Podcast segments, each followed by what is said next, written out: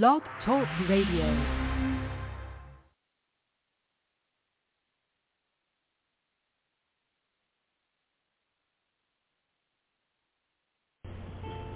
The following message is sponsored by Truth. Are you or someone you know suffering from sheepilism? Sheepilism is a debilitating disorder which affects a person's entire worldview and is characterized by ignorance, denial, abandonment of basic morals and values. An unwillingness to think critically about things read or heard by mainstream media is a strong sign that you have been affected. Fortunately, sheepilism is treatable in many cases. Treatment may include, but is not limited to, training to help the patient understand that truth is being intentionally withheld, help in understanding that assumptions and speculations do not qualify as evidence for truth. Living with sheepilism is frustrating. Thankfully, there's hope for those suffering this debilitating condition. If you or someone you know is dealing with sheepilism, please contact your local Truth Movement for treatment. They're standing by to help you now, and remember, you're not alone. Side effects of treatment may or may not include shortness of breath, migraines, anaphylactic shock, and a worst scenario heart attack. See your support specialist for details.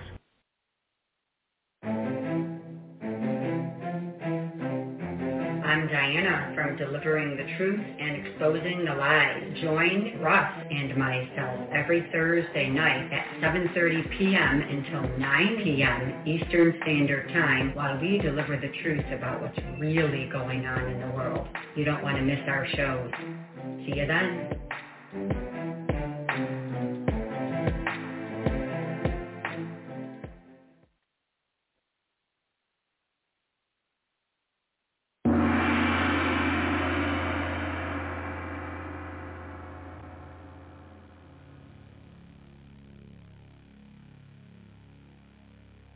Looking for something different? Looking for something fun? Join Dan every Monday on the Freedomizer Network, 9 to 10.30 Pacific, noon to 1.30 Eastern, for Common Sense with the educated redneck, Dan Ellison. The show about everything and nothing at all.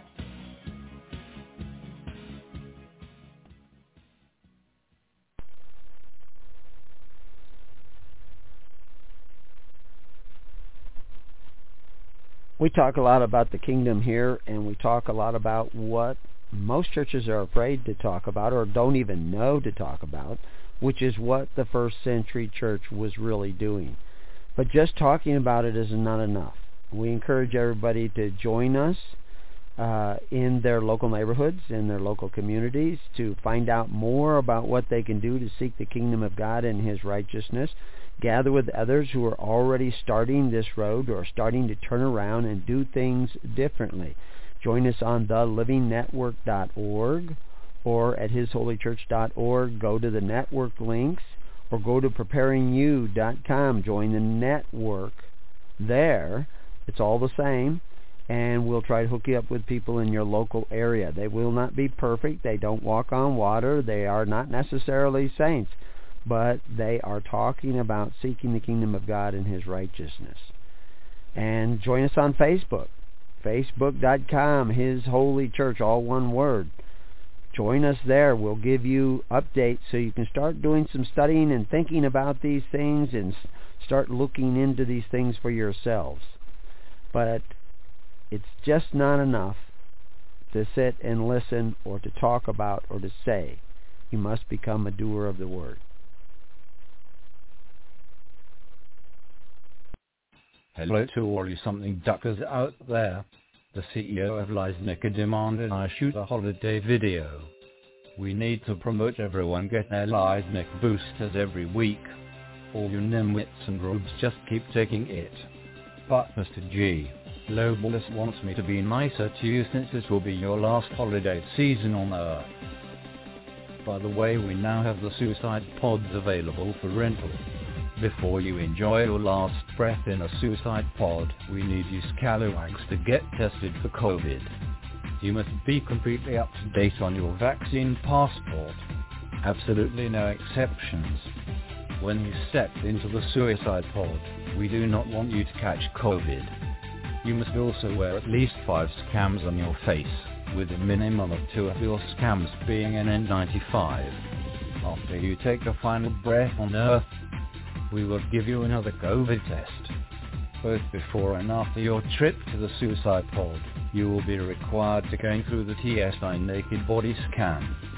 We need to make sure we're not hiding any thin Federal Reserve notes or carbon inside your person. For all we know, you could bear something ducker that likes to hide Nuremberg code inside your junk. We need to keep you comfortable and safe.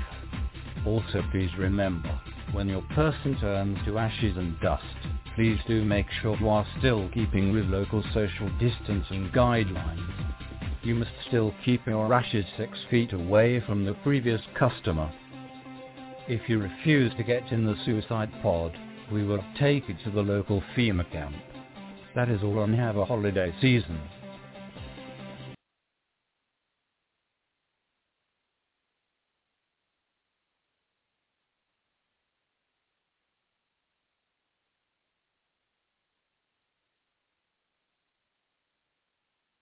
Hello Freedomizers. I am Broccoli Man. When I am not fighting crime, I listen to the Proof Negative radio show. I am the Wire Ripper. Not only do I forbid you to listen to Freedomizer Radio and the Proof Negative radio show, I am going to demand you wear a mask and get your naked body scan. We need to protect the one world government. You getting the real information hurts a crime syndicate. Do not listen to Proof Negative. You must now disrobe this instant so I can check your person for a constitution or cash money. Anyway, listen to Proof Negative on Freedomizer Radio.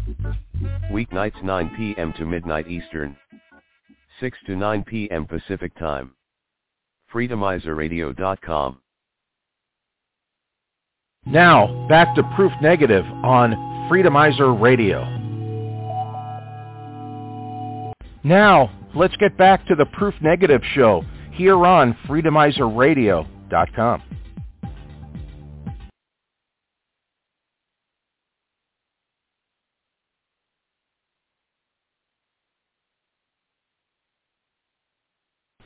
Welcome to the Proof Negative radio show right here on freedomizerradio.com. Now sit back and enjoy the show.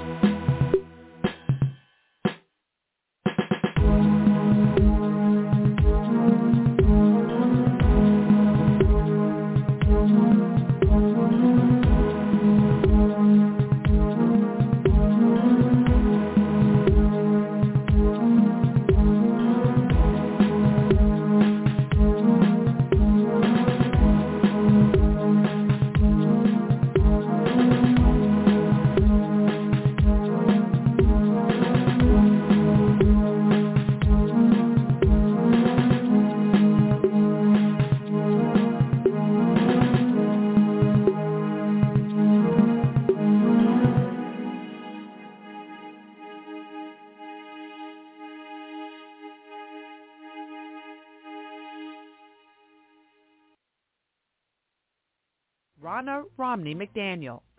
Your uncle ran for president. So did your grandpa. My dad had run for attorney general, and I thought, I've got to go get into party politics. What's up, guys? Boy, Benny. Donald Trump can't fix everything, but hot damn can he fix some of the things under his control, and the RNC is completely and totally under Donald Trump's control. Donald Trump is effectively the Republican Party. Donald Trump is winning by historic margins in Iowa and New Hampshire and will go on a romp to win the first time in American history, first time in Republican Party history, all 50 states. That is what will happen. Doesn't matter what Nikki Haley has to chirp about it on SNL. That's what Donald Trump's going to do. And so Donald Trump is effectively the Republican Party at this moment. And that is why it is extremely heartening to see Donald Trump calling for change at the RNC. Trump meets with Ronna McDaniel and then says he'll be recommending RNC changes. I'm sorry, I, I misspoke here. Ronna McRomney. It is important to remind everyone she is a Romney. That name has been sullied and salted and has been utterly cast out into the darkness in our party. She is a Romney. She's a known loser, a known grifter, and a wretched person, by the way. I just know this because I know a lot of people who work for her. Donald Trump met with RNC committee woman chairwoman Ronna McRomney Monday, day after former president said he expects there to be changes at the RNC in a meeting which took place at Mar-a-Lago was confirmed by two people familiar with the discussion. After the meeting, Trump wrote a post on Truth Social that McDaniel was his friend, but said he'd be calling for changes the committee following the South Carolina GOP primary on the 24th of February. Ronna is now head of the RNC. I'll be making a decision the day after the South Carolina primary on my recommendations for RNC growth. The RNC is, of course, broke as a joke. Trump handpicked Romney to run the RNC shortly after the 2016 election victory, but the two have not been really close since. Top Republicans, meanwhile, have raised concerns about the party's finances heading into the general election. The RNC ended 2023 with just 8 million cash on hand, less than half as much as the Democratic National Committee, and they've been unable to raise any funds since. Holy smokes. What exactly has the RNC been spending their money on, by the way? Let's go ahead and check here. Ronna McRomney's RNC seeks a new line of credit to climb out of the money hole. So we're going to sit here and talk as a party about fiscal responsibility. And yet the RNC is spending $3 million on private jet services, $1.3 million on limousine chauffeur services, $17 million on donor mementos, $750,000 on floral arrangements, $80,000 on alcohol-related expenditures, and $400,000 on luxury entertainment. Does that sound like a political party that is interested in winning or a slush fund for this, for this wicked witch, this person in our party? God bless Donald Trump for finally coming out and saying it. Changes at the RNC must be made. And really, the only guy who can truly call for it, there's one man on earth that could truly make this happen. Because Ronna McRomney was voted in in a corrupt vote. Ladies and gentlemen, Donald Trump saying changes now. Comerica says Michigan GOP defaulted on a loan of half a million dollars. So I have a lot of money. And the money that they get, people are not looking at the RNC. They want they want changes. I, you have to understand, I have nothing to do with the RNC. I don't. I'm separate. How's Ronna McDaniel doing? Uh, I think she did great when she ran Michigan for me. I think she did okay initially in the RNC. I would say right now uh, there'll probably be some changes made. You good? Thank God. Check out this article from Red State. Great reporting here. Analysis shows RNC spent millions on jets and limos and luxury retreats and Broadway shows. That's right. So Miss Karen over here, who's actually, without doubt, actually like a, a leftist liberal, and we can prove that, in fact, uh, a left, like a, a metropolitan, uh, feminist, leftist, suburban, uh, screechy, mean intersectional feminist is what Ron Mc, Romney is. And she's awful. She's no better than her uncle, Mitt Romney. Ladies and gentlemen, uh, upon taking the role at the RNC, Ronna McRomney went on CNN, went scurrying over to CNN. This is, by the way, a trend for Ronna McRomney to love running to corporate press and to spit whatever stupidity she has on camera. Ronna McRomney runs to CNN to talk smack about the number of white men that have preceded her in this role. Watch. What do these pictures have in common? Hmm, let's Hmm, see. I don't know. Yeah, there there is a there is a familiar theme here. I'm very happy to uh, add a feminine touch to this wall.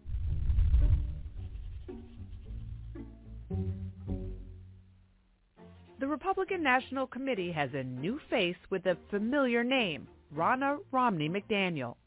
Your uncle ran for president. So did your grandpa. Yeah, and my mom ran for Senate, and my dad had run for Attorney General, and I thought I've got to go get into party politics so I can figure out how to win and get some of my family members across the finish. Yeah, so there you go. There's your intersectionality for you. Okay?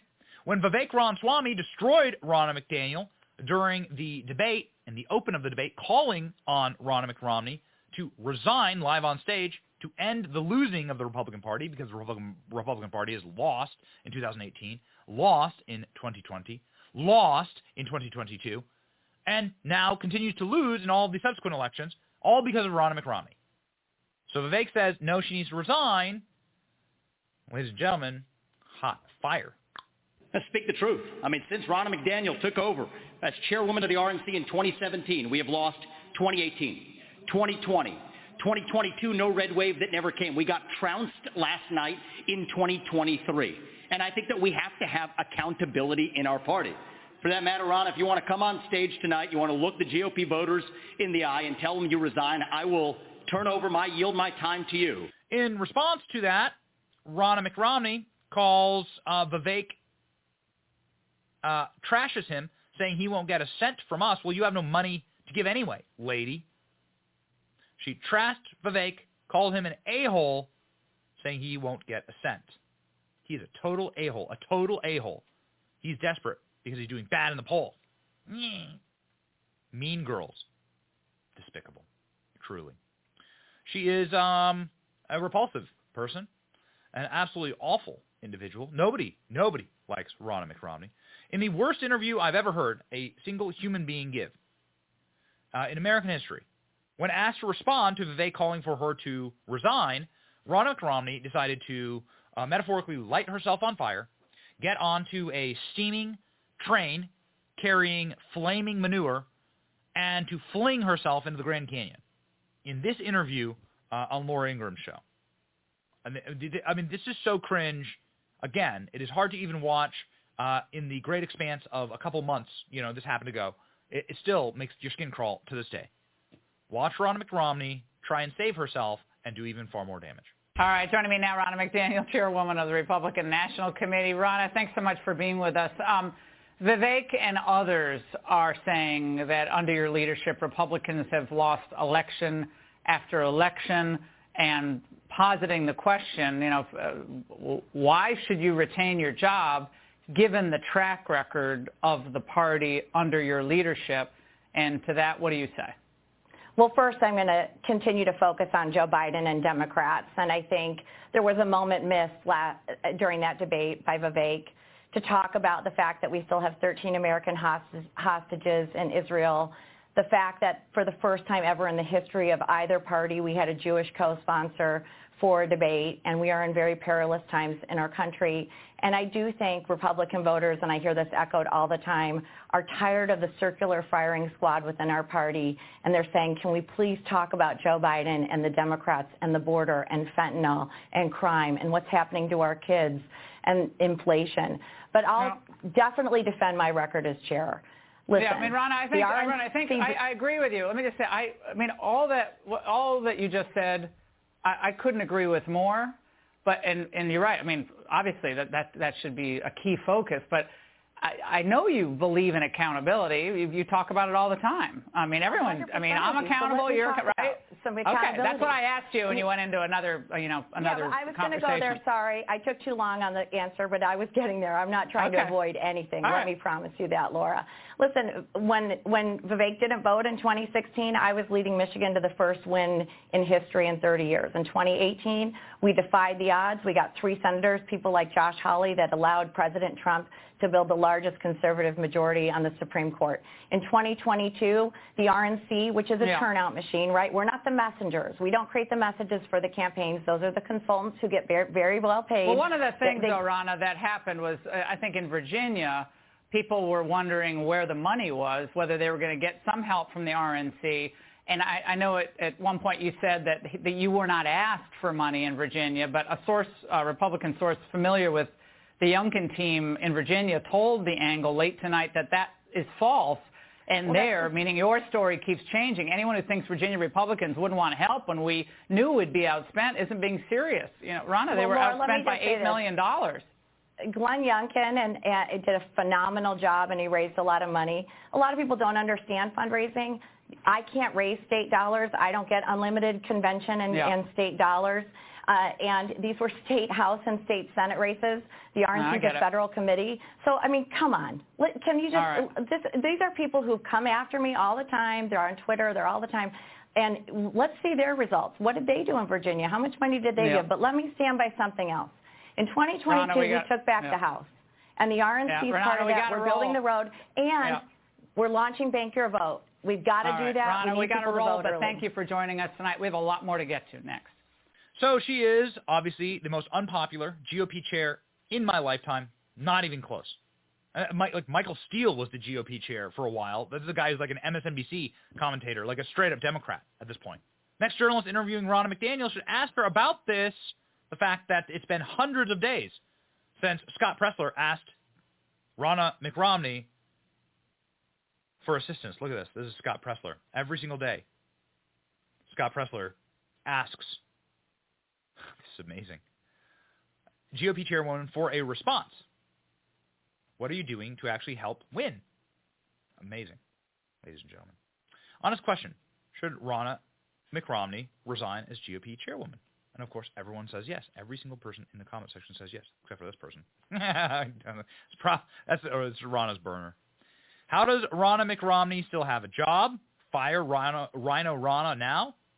Totally useless. Ronna McRomney should resign following tonight's general election results.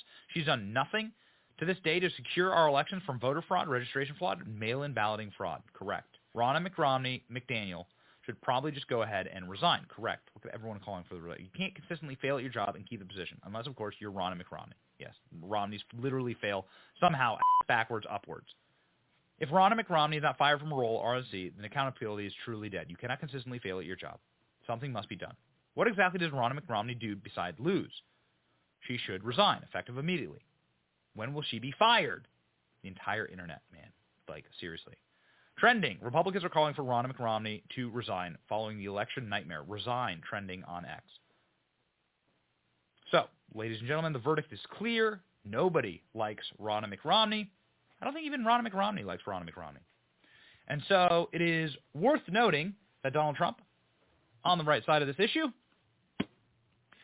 let us uh, hasten the uh, end of this primary process and get on with the business of actually having a proper political party to fight the Marxists, to fight the communists, to fight like this, this the most perilous war our country's ever been in, and your fighter is a woman who actually quite literally hates the Republican Party. Not a great choice. But we can do better. It's your boy Benny. Like, share, and subscribe. Vivek Ramaswamy for RNC chair? I don't know. I don't know. Tucker Carlson for RNC chair? I don't know. Move the RNC out of D.C. All of these things. I have so many suggestions. We'll do that in another video.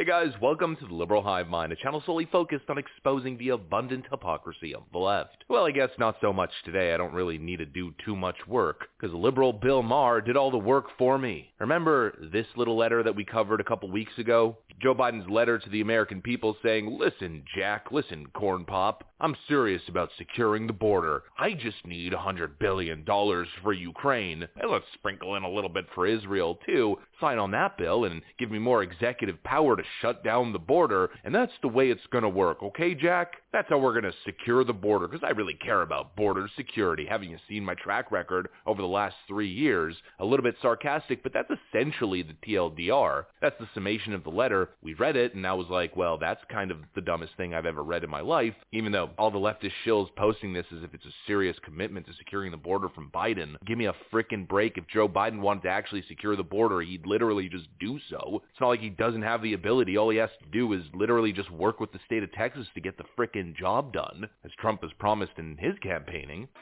When I'm president, instead of trying to send Texas a restraining order, I will send them reinforcements. But anyways, Joe Biden's been saying this a lot as of late. Just give me the power, Jack. All I can do is give me the power. I've asked for the very day I got in office. Just give me the power and I'll do the job. That's what he keeps saying. What he means is give him executive control to open and close the border at will. What an absolute tyrant nutcase.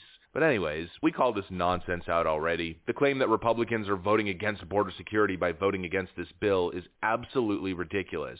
The only people who support this bill are people like Lindsey Graham and Mitt Romney. In other words, Democrats. We called it all out, but now it's someone else's turn. Bill Maher, I guess, is stepping in to call out his own party, essentially saying the exact same thing I've been saying. Let me show you guys exactly what I mean by that. We got some stuff to get into, so let's roll the tape. Alright guys, well don't you just love it when leftists put their own party in their place? Bill Maher slams Biden for claiming that he needs additional powers to secure the border, quote, already has existing laws. Part two of the acting Yeah. is, Joe, is, is Joe Okay. Biden saying, you know what, if you just give me a new law, a new law, why doesn't the president can fix this? He already has the existing law. And Border Patrol will this, tell you is that also right to silly. your face. I need a piece of Yeah. paper from Congress to deal with the border. No, you already have that. That's right. That's right.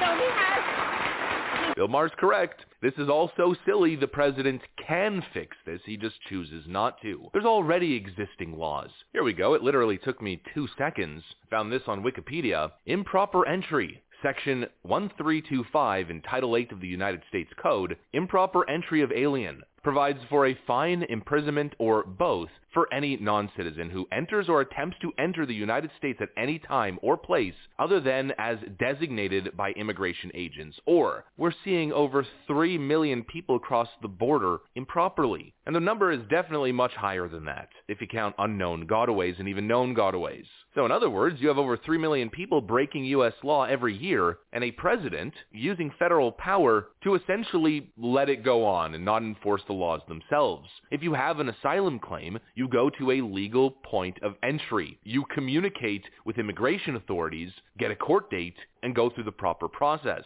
You don't cross the Rio Grande. That's not the proper way of doing things, and here's the disconnect. You have illegal migrants who are doing things incorrectly, improperly, illegally, and in most cases fraudulently. 99% don't have actual legitimate claims of asylum. They're attempting to fraud the asylum system. So what they're doing is illegitimate, but Joe Biden consists on making the illegitimate process legitimate by funneling people who are breaking the law into the legal asylum process, wasting taxpayer dollars on bogus asylum requests, not to mention all the taxpayer dollars being wasted on housing and every other logistical element here. And so essentially Joe Biden is actively working to subvert American border laws, all the while saying, well, what I really need is just give me more power, bro. They're not going to fix it. It makes no sense. And even Bill Maher is honest enough to admit that fact. Joe Biden doesn't need new powers to secure the border. The powers already exist.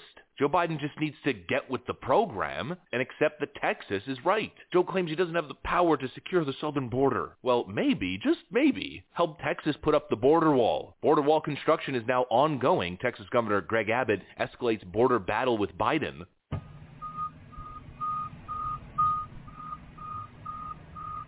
Well, let's see what Joe's going to do. Most likely he's going to take Greg Abbott to the Supreme Court and attempt to stop him from building the border wall. Joe Biden doesn't need new powers. Joe Biden just needs to do his frickin' job. Not to mention all the monies left over from the Trump administration, specifically allocated for building the southern border wall. What did Joe Biden do pretty much day one while in office? Of course, we know Joe Biden pulled that funding for the border wall construction. Again, Joe Biden doesn't need new powers. Joe Biden needs brain power. What we need is brain power in general coming from the Democrat Party. We need less of this nonsense.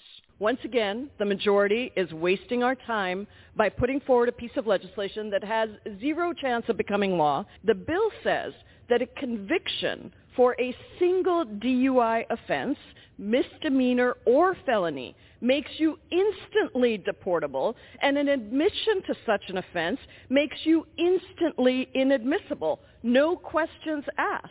I certainly don't think that's a good use of our resources. It's certainly not a good use of our time on this floor. But my colleagues on the other side of the aisle have made it clear that they're not interested in sensible solutions, just in sensationalism. This bill is another example of that. And I hope my colleagues will stop referring to people as illegals. People are human beings. They have different statuses. Some are undocumented. If you want to say some are illegal, but let's not call human beings illegal.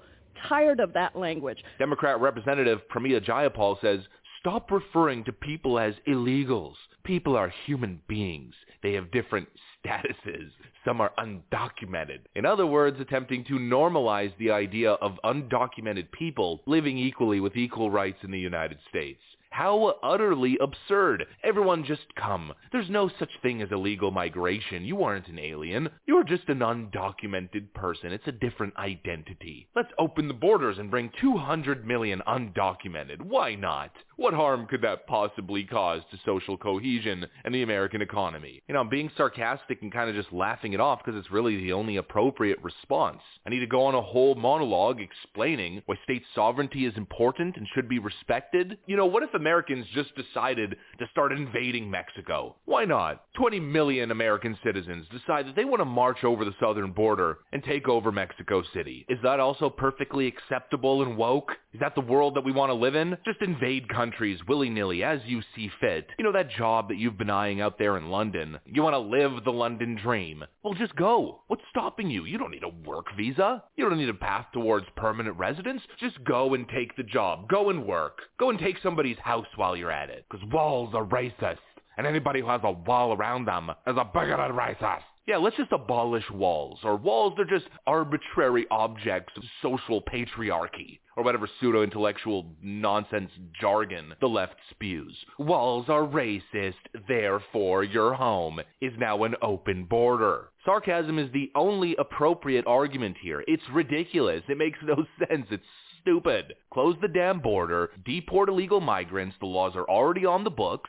Joe Biden doesn't get to now get credit for attempting to secure the border, and it's actually the Republicans that are trying to stop him. Joe Biden's an absolute fool. Joe Biden's the core of the problem. The Democrat establishment's the core of the problem, and I think that fact is pretty damn clear. Anyways, that's pretty much what I got for you guys on this one. Hopefully you enjoyed it. If you did, make sure to leave a like and possibly subscribe to the channel. Thanks for watching, and I'll see you on the next one.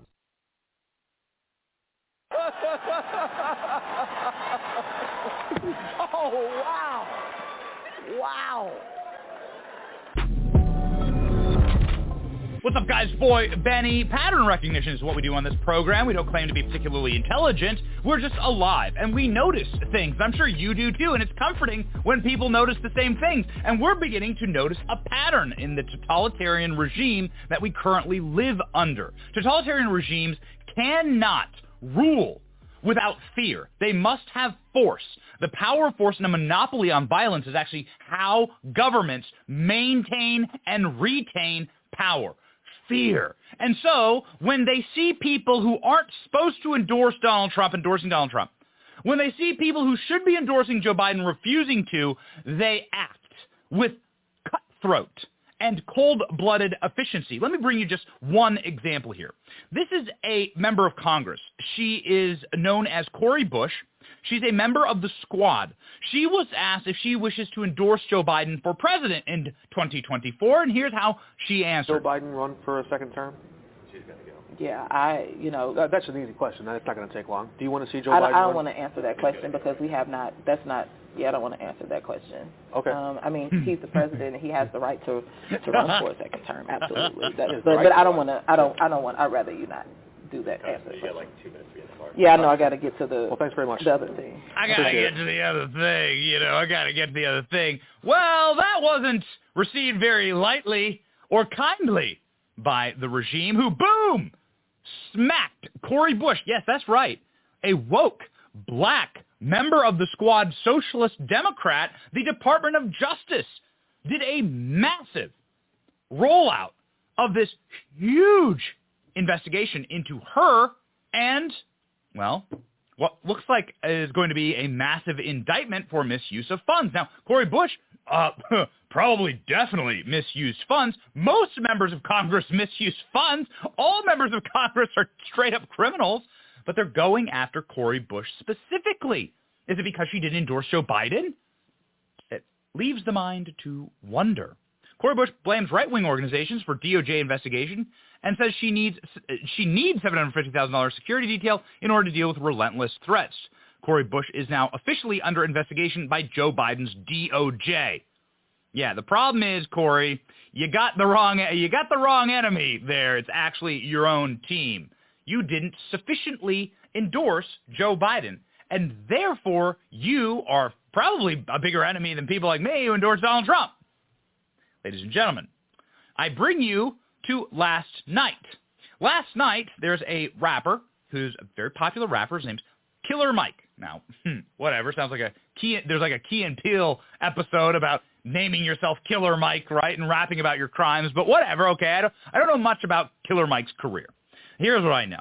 Killer Mike had a great night at the Grammys last night. He won Best Rap Album, Best Rap Performance, and Best Rap Song. That's a killer night for Killer Mike.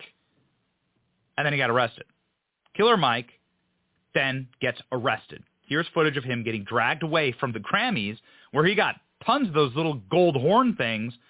And Killer Mike saying, are you serious to the officers as they escort him out of the building. Ladies and gentlemen, um, now here's where the pattern recognition comes in. First off, let me play you the clip of Killer Mike getting arrested.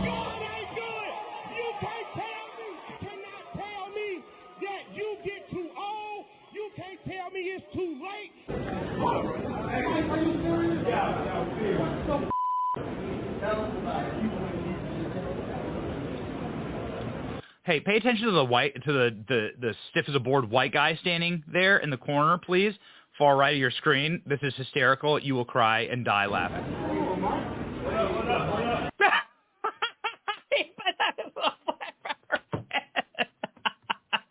Sorry. Just comedic break here for a second. Look at the guy. this guy. Some Nepo trust fund baby. Okay. Thank you. Thank you, uh, Sven. Killer Mike really knows that you stand in solidarity as he gets arrested. Great job. Great job, Sven. Unbelievable. Okay, anyway, so cringeworthy. Of course, I didn't watch the Grammys, but I find this very interesting.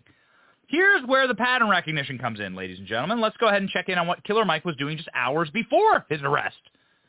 Bill Maher shocked as Killer Mike refuses to endorse, endorse Joe Biden. Oh, yeah, Killer Mike was on Bill Maher's show. Comedian Bill Maher seemed taken aback when rapper Killer Mike declined to endorse Biden, Donald Trump.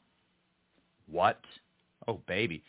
Bill Maher begs Killer Mike to endorse Joe Biden. Begs him. Killer Mike refuses. Let's watch the tape. What are your feelings on the election coming up? I mean, Biden and Trump.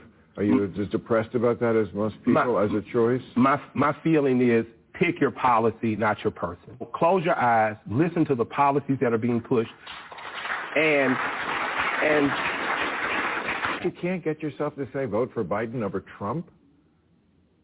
you you want me to list it now. So now, now I'm- gotta- just saying that- Can, that's- can he get himself to apologize for the crime bill? Can he get can he get himself oh. to get his head out of his say, black people, you you are black regardless. I need you to tell me what I need to do. Can he pick a coalition of former people who are affected by drug laws, street gangs, recidivism, and crime, and say, I need you as a board to advise me how to fix federal prisons? If he can do that, absolutely I can. So my challenge is out there. There you go. I mean, that seems really quite natural and honest of a thing to say. Close your eyes. Don't look at the party. Don't look at the person. Look at the politics and the policies of that person. Most especially, look at the results of that person. The results for Joe Biden, of course, have been horrible for the black community. Joe Biden's been horrible to the black community. Joe Biden locked up hundreds of thousands of young black men. Maybe he just locked up Killer Mike uh, for noticing the fact that all of these young black men went to uh, jail for maximum minimums sentencing for having a scintilla of crack on them. Yet Joe Biden's own white kid has never gone to jail. Here's Joe Biden. piece of crack cocaine. Oh, okay. No bigger than this quarter that I'm holding in my hand. One quarter of one dollar. We passed a law through the leadership of Senator Thurmond and myself and others, a law that says if you're caught with that, you go to jail for five years. You get no probation. You get nothing other than hmm. five years in jail. Judge doesn't have a choice. Five years in jail. Judge doesn't have a choice. So maybe that's why Killer Mike and a lot of other black people are a little pissed off at Joe Biden. I'm not the only one noticing this, by the way. Rapper Killer Mike got arrested in Los Angeles just days after denouncing Democrats and implying he would be voting for Trump. His whereabouts are unknown. Here we go. Two days ago on Bill Maher, Killer Mike refused to endorse Biden. Tonight he's arrested at the Grammys. What's going on? Killer Mike was on Bill Maher two nights ago and refused to endorse Biden. Last night he was hauled off out of the Grammys in handcuffs. I ain't saying nothing. Hmm. Very interesting. Killer Mike was just arrested two days after he refused to endorse Joe Biden on Bill Maher's show. Well, you better bend the knee to the regime or else the regime will come for you. And Killer Mike and Joe Biden don't have a great history together.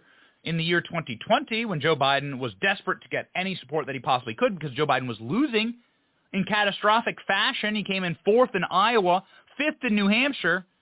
Killer Mike comes out and endorses Joe Biden's chief rival, Bernie Sanders. Refer to you as Mike or Killer Mike. Mike, good. Mike is fine. That's Yeah, what you all call right. me. Yeah, That's what I do call you. I don't, you know, this killer business gets me.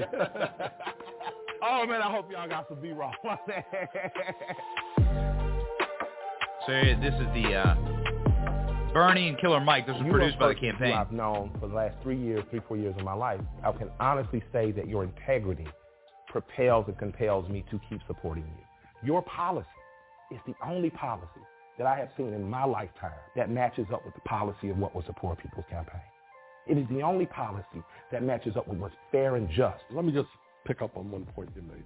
Uh, and a lot of people don't know this. At the end of his life, not only did Dr. King get murdered in Memphis, where he was not on a quote-unquote civil rights effort, he was standing with some of the most exploited black workers in America. Absolutely. And he said, I'm going to go down there and help you form a union and get decent wages and decent working conditions. That's where he was murdered. And at that same time, what he was also doing is trying to put together a poor people's campaign. Absolutely.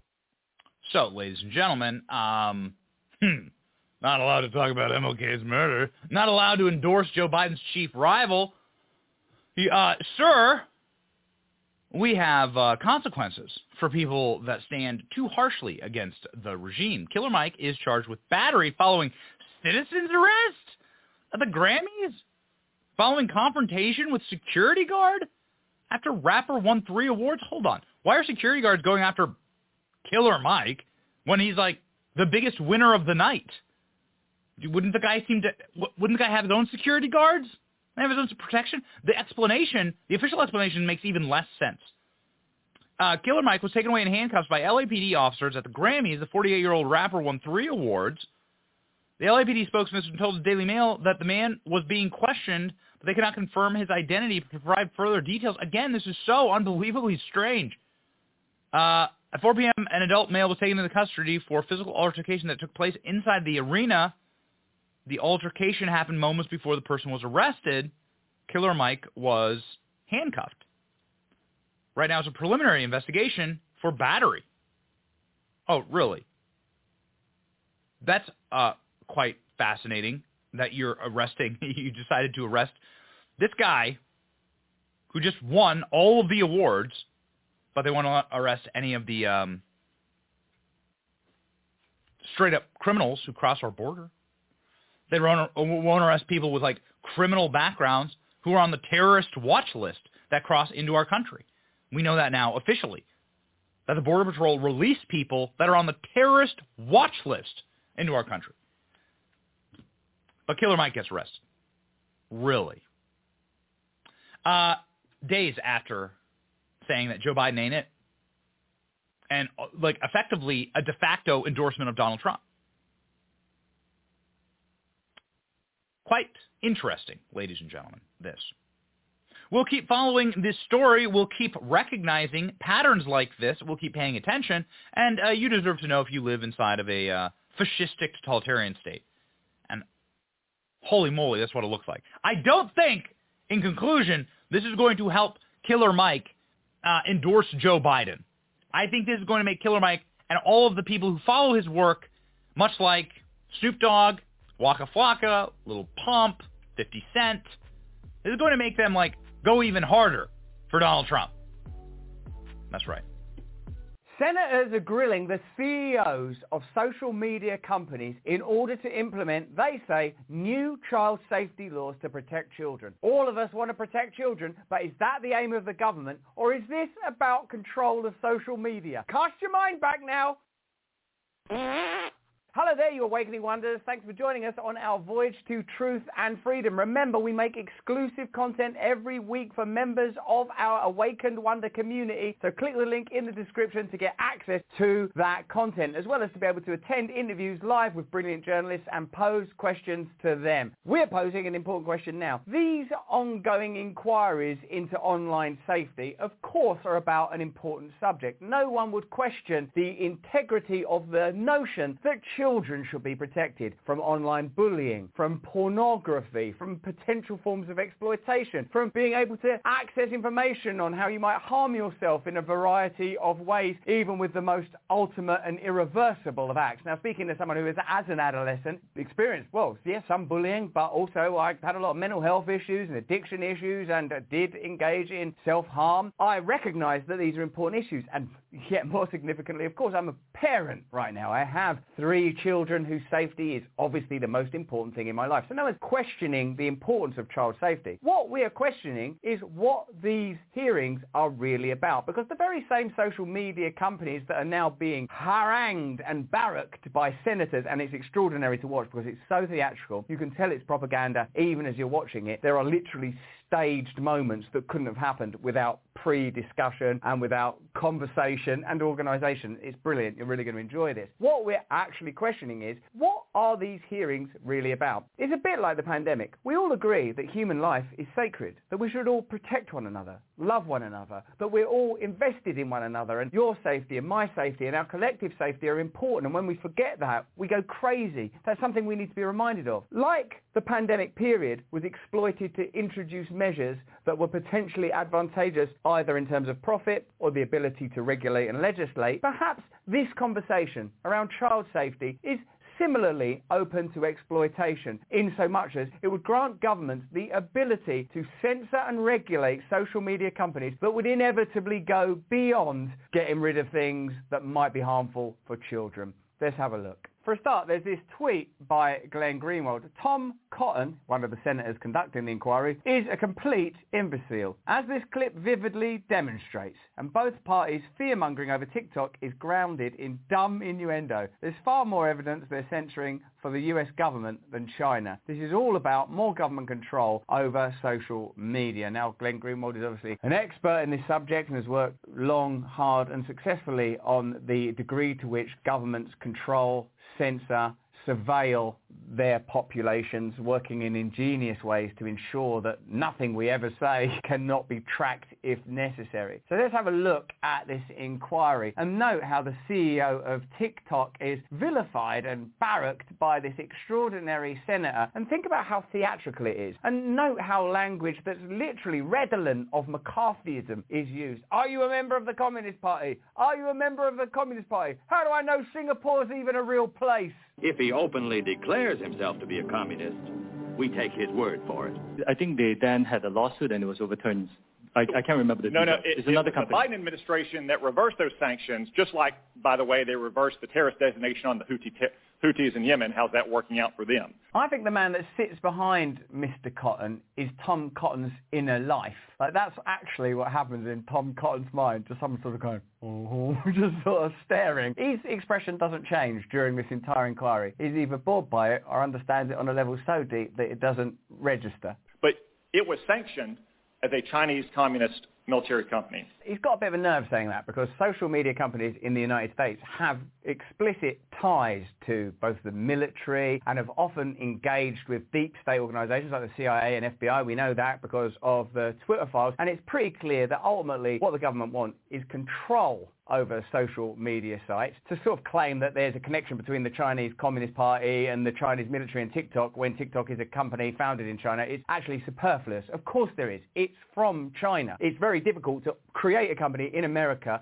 that's both successful and doesn't have ties to the state. And what we're watching now is the dramatization of the government looking to get control over social media companies that become too big and powerful. Sometimes that might be beneficial to ordinary people. Sometimes that might be deleterious to ordinary people. What the government want is to be able to use that power for their own ends. What would make people join them in that crusade? Well, if it was, I don't know, uh, threatening to my children, we'll use that then. You said today, as you often say, that you live in Singapore. Of what nation are you a citizen? Singapore. You keep saying Singapore. Now, why do you love it so much? Do you want to marry it? Are you a citizen of any other nation? No, Senator. Have you ever applied for Chinese citizenship? You can see that Shou Chew is considerably more intelligent than Mr. Cotton. It's sort of talking to him how you might talk to somebody on the other side of a bus window bound for a lunatic asylum. Okay, okay. If you truly believe that you're Napoleon, I'm sure you are. Senator, I served my nation I'm in Singapore. I- no, I did not. Do you have a Singaporean passport? Yes, and I served my military for two, two and a you half ha- years. yes, yeah, that's what we do in Singapore. Uh-huh. And I suppose you go to sleep in a Singaporean house at night, do you? You goddamn commie? Do you have any other? Do you have any other passports from any other nation? No, Senator. Your wife is an American citizen. Your children are American citizens. That's have correct. You, have you ever applied for American citizenship? Not, no, not yet. Okay. Okay. Isn't going how I planned it. Now, time to bring out the big guns. Have you ever been a member of the Chinese Communist Party? That's a really weird thing to say, isn't it? If a person supports organizations labeled communist by the Department of Justice, she may be a communist. Also, would the Chinese Communist Party even let you in if you were from Singapore? They'd probably be quite restrictive of that. Senator, I'm Singaporean. No. Have you ever been associated or affiliated with the Chinese Communist Party? No, Senator. Again, Okay. I'm a Singaporean. Do sometimes dress up like you are, remember? Like Justin Trudeau, how he pretends to be from another country sometimes, dressing himself up. You love communists, don't you? Let me ask you some hopefully simple questions. You said earlier, in response to a question, that what happened at Tiananmen Square in June of 1989 was a massive protest. Did anything else happen in Tiananmen Square? This is a weird bit because, like, all of us know about Tiananmen Square, the fella with the carrier bags, the tank, all of that. He seems to be trying to blame old Shou Chew for Tiananmen Square. He's already said he's from Singapore. Probably weren't even born when that happened. Look how young he is. It's kind of weird, and as Glenn Greenwald said in his tweet, full of innuendo. We all know that that was a terrible massacre. I don't think anyone's saying, do you know who I like? China. And in particular, I like their massacres. I'm not suggesting that TikTok don't surveil, don't spy, isn't a manipulative space. I'm sure it's all of those things. What I'm saying is this inquiry is not about that. It's certainly not about protecting your children. They don't care about protecting your children. They still haven't done a proper inquiry into what the hell went on on Epstein Island. If you care about children, let's look into that. Let's look at children's health. Let's look at diets and pharmaceutical measures that were taken in the last few years that may or may not have been beneficial to children. If it, children's safety is the issue, don't just focus on an aspect of children's safety that can be utilized to advance a particular agenda. It should be, we care about children's safety in all areas of life. That's why Kraft Foods and McDonald's are in a hell of a lot of trouble. We're shutting that shit. They're not going to do that, are they? Why? Because it's profitable and it can't be utilized in order to advance a censorship and surveillance agenda.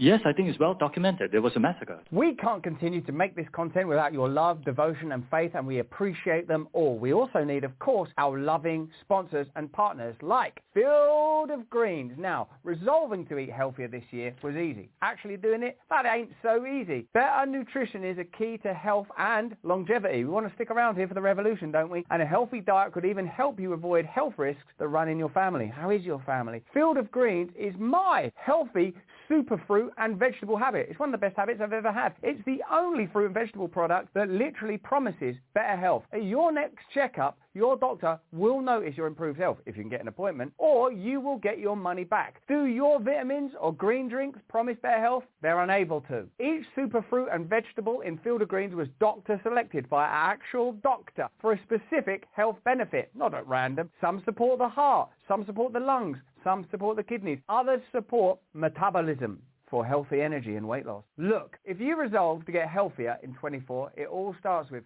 Field of Greens. I've managed through my own techniques to get you 15% off your first order and free rush shipping. They're not going to muck about waiting for Houthis to attack the ship. They're getting that stuff to you. Visit brickhouserussell.com and use the promo code BRAND. It's posted here. That's promo code BRAND, B-R-A-N-D, my name, at brickhouserussell.com. Two S's, two L's. Let's get back into our content because this world needs us. It ain't going to save itself. Uh, there was a, the indiscriminate slaughter of hundreds or thousands of Chinese citizens.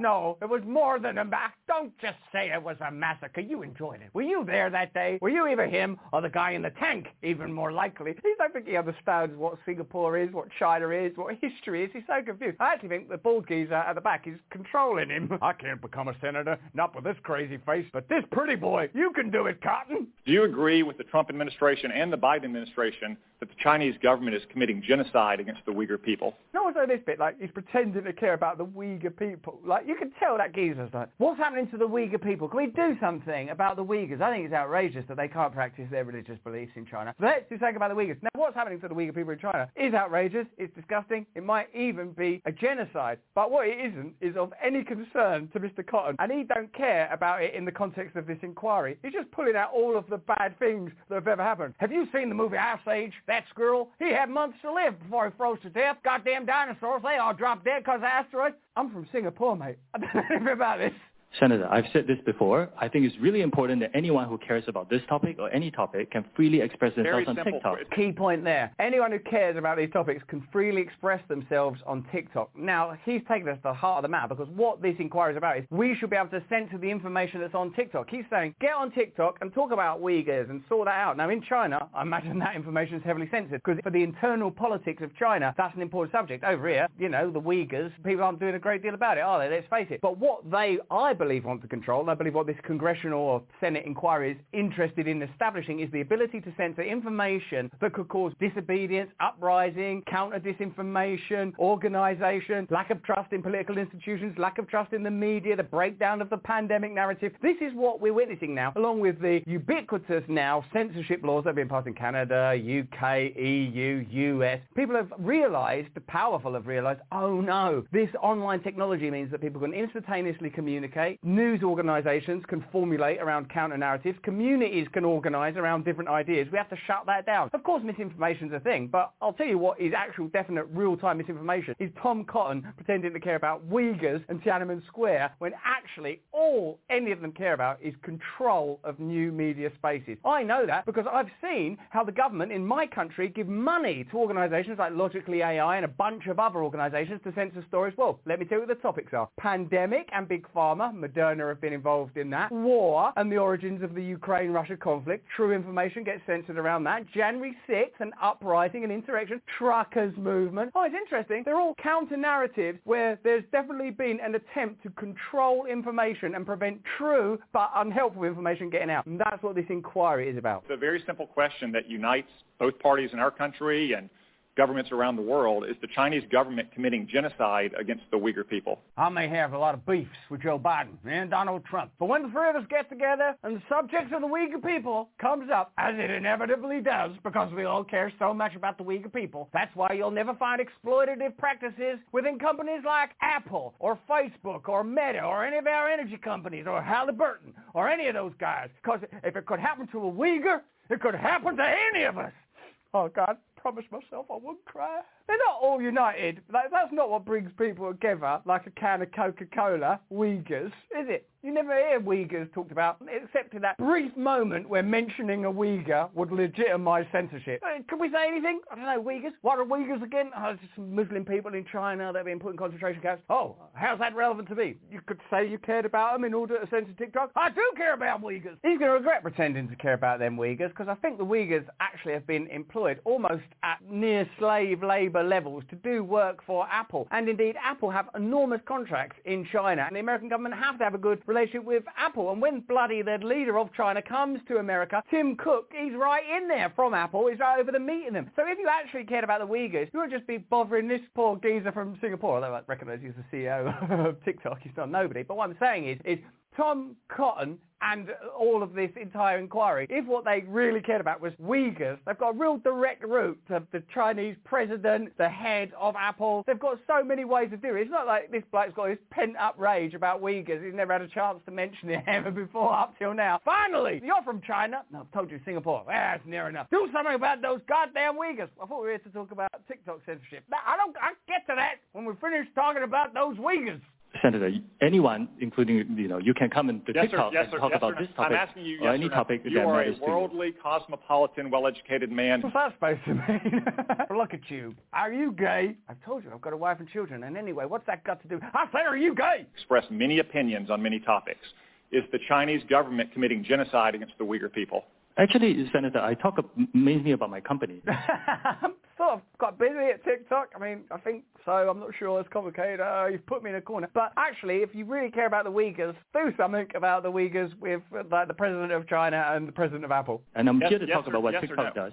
Yes or no? You're here. We to give, allow- You're here to give testimony that's truthful and honest and complete. It's theatre, isn't it? It's like Tom Cotton has seen other inquiries and is doing an impersonation of what he's seen at other inquiries. Significantly, the McCarthy trials, where saying things like, are you a member of the Communist Party, was one of the repeated refrains. And McCarthyism is something you should be aware of because McCarthyism was using the threat of communism to impose control over the entertainment industry, which I understand exists to this day, to generate fear so that people won't speak up and generate solidarity with one another, to look for ways to persecute and crush dissent, to generate control when there was a perceived external threat. The threat now is a domestic threat. We all know that. The threat now is you can't keep a population under the level of control you once could by saying China are terrifying, Russia are terrifying. You can't do that anymore. People now have the ability to get a different type of perspective on reality by using different news sources, aggregating them. We all live in a different world now, and that world is hard to control. And what's being created now is the mechanic to control it. Let me ask you this. Joe Biden last year said that Xi Jinping was a dictator. Do you agree with Joe Biden that Xi Jinping a dictator?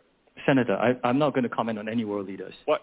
Now, Mark Zuckerberg is a divisive figure in these spaces. In fact, like you know, he's a billionaire CEO of Meta, so we all assume that his affiliations will be with the state. Certainly, we know that he censored true information on behalf of the state during the pandemic. Kind of establishment on that, you know, asked for a bunch of things to be censored that, in retrospect, ended up being more debatable or, or true. Indeed, Jimmy Dore tweeted on March 15, 2020, Mark Zuckerberg privately contacted Anthony Fauci saying, "I also wanted to share a few ideas of ways we could help you get your message out. Zuckerberg then censored scientists, professors, doctors, nurses and citizens from criticizing Fauci's recommendations regarding lockdown, school closures and COVID mandates and silenced all criticisms of experimental mRNA vaccines. Facebook classified mRNA vaccine injuries as malinformation, meaning information that is likely true but still should be censored to prevent doubts about the experimental RMNA vaccines. Numerous Facebook mRNA vaccine injury support groups with hundreds of thousands of members were banned. So Facebook, when they were compliant with the government agenda, were favoured. Now it seems the government have a slightly different agenda,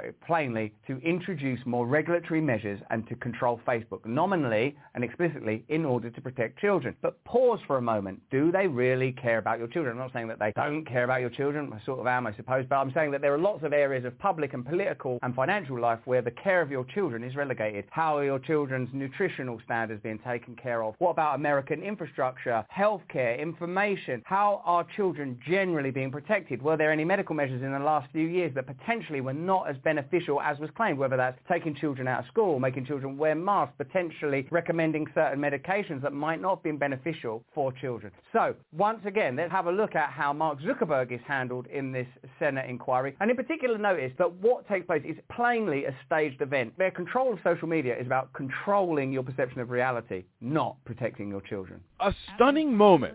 Facebook founder Mark Zuckerberg faced a withering grilling over allegations his company is failing to protect children on social media. There's families of victims here today. And look at the politicians, again, this other one. Look at the style of it. Look at the tone of it. Imagine the sort of psychological and egoic state. There's families of victims here today. one consistent thing, and I'm beginning to think the mastermind, is that bald geezer, because he's there again, and he's still not interested. Have you apologized to the victims?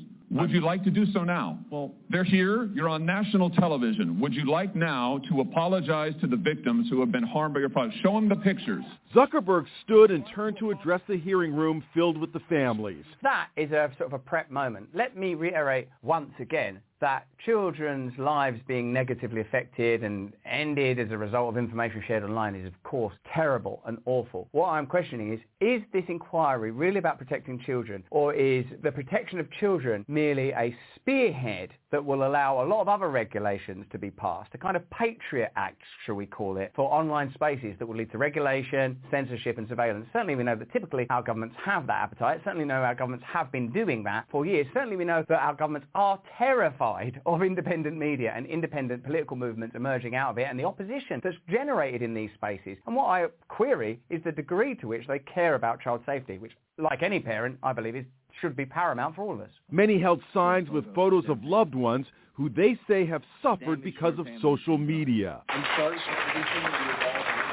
Look, Mark Zuckerberg now, who's like a sort of a, obviously a billionaire and everything, but he's just a nerdy guy. Clearly a person with some pretty strong ties to the government when it's convenient. Certainly a person who, during the pandemic period, was willing to have a particular type of relationship with the government. And I'm sure even that, I pray, was motivated by a desire to do good. I'm not going to assume that everybody's evil unless there's corroborating evidence. I really think that's an important way to go. But what I'm saying is this situation where these poor, either grieving or hurt parents are holding up these pictures because they've been told to by someone like, what we're going to do is going to have a moment you hold up a picture, then the press, oh, this is a bit, is it, where we're going to do the photograph. It's a staged moment so that all of us start to associate online censorship children's safety. Online censorship, children's safety. But the genie's out of the box. They're already trying to pass hate speech laws in Ireland where they're not clear about what they mean by hate. Oh, just hate, badness, stuff we don't like. Is that what you mean? The UK online safety bill, which was brought about at the time that I was being attacked, and we now know that various agencies were involved in that attack. We've made videos about that elsewhere. You can have a look for yourself. So what you do know is you cannot trust the government. What you do know is that the government wants to control online spaces. And what you do know is if the government genuinely care about children, child safety and child health, there's a lot of ways they could do it with food, traffic safety, nutrition, poverty. There are so many ways to look at improving child safety, but this way of protecting child safety gives them more power. Isn't it curious that's the one they've chosen to focus on? Wow. That moment is something that I believe that we are going to be looking back on and talking about for quite some time. And then using to legitimize some draconian online censorship measures, which I suppose will be beneficial to the legacy media because our main competitor is independent media. In fact, any time that we get a chance to destroy an independent media figure, we should really get on board with that, whether it's Joe Rogan and the horse paste or any independent media figures with dissenting views. We should find, in fact, anything we can to destroy them because we're going to be annihilated otherwise. This is a convenient piece of legislation that allows the control of social media under that most laudable of reasons, the protection of children. Who among us doesn't want to protect children? Uh, many of Epstein's clients, yeah, don't worry about that. Forget that story. That's not convenient right now. So you just have to ask yourself, is this about protecting children or is this about them being able to maintain control over a space that is volatile and doubtless has content in it that's harmful to all human beings, but they don't care about that. They care about control. This is the one issue we are putting party aside and saying no. No, no, Uyghurs, Uyghurs, that's the one issue. We all agree on Uyghurs. Oh yes, no, Uyghurs, that's important as well. This will not happen to America's children. Or Uyghurs. Senator Josh Hawley of Missouri continued to blast the billionaire.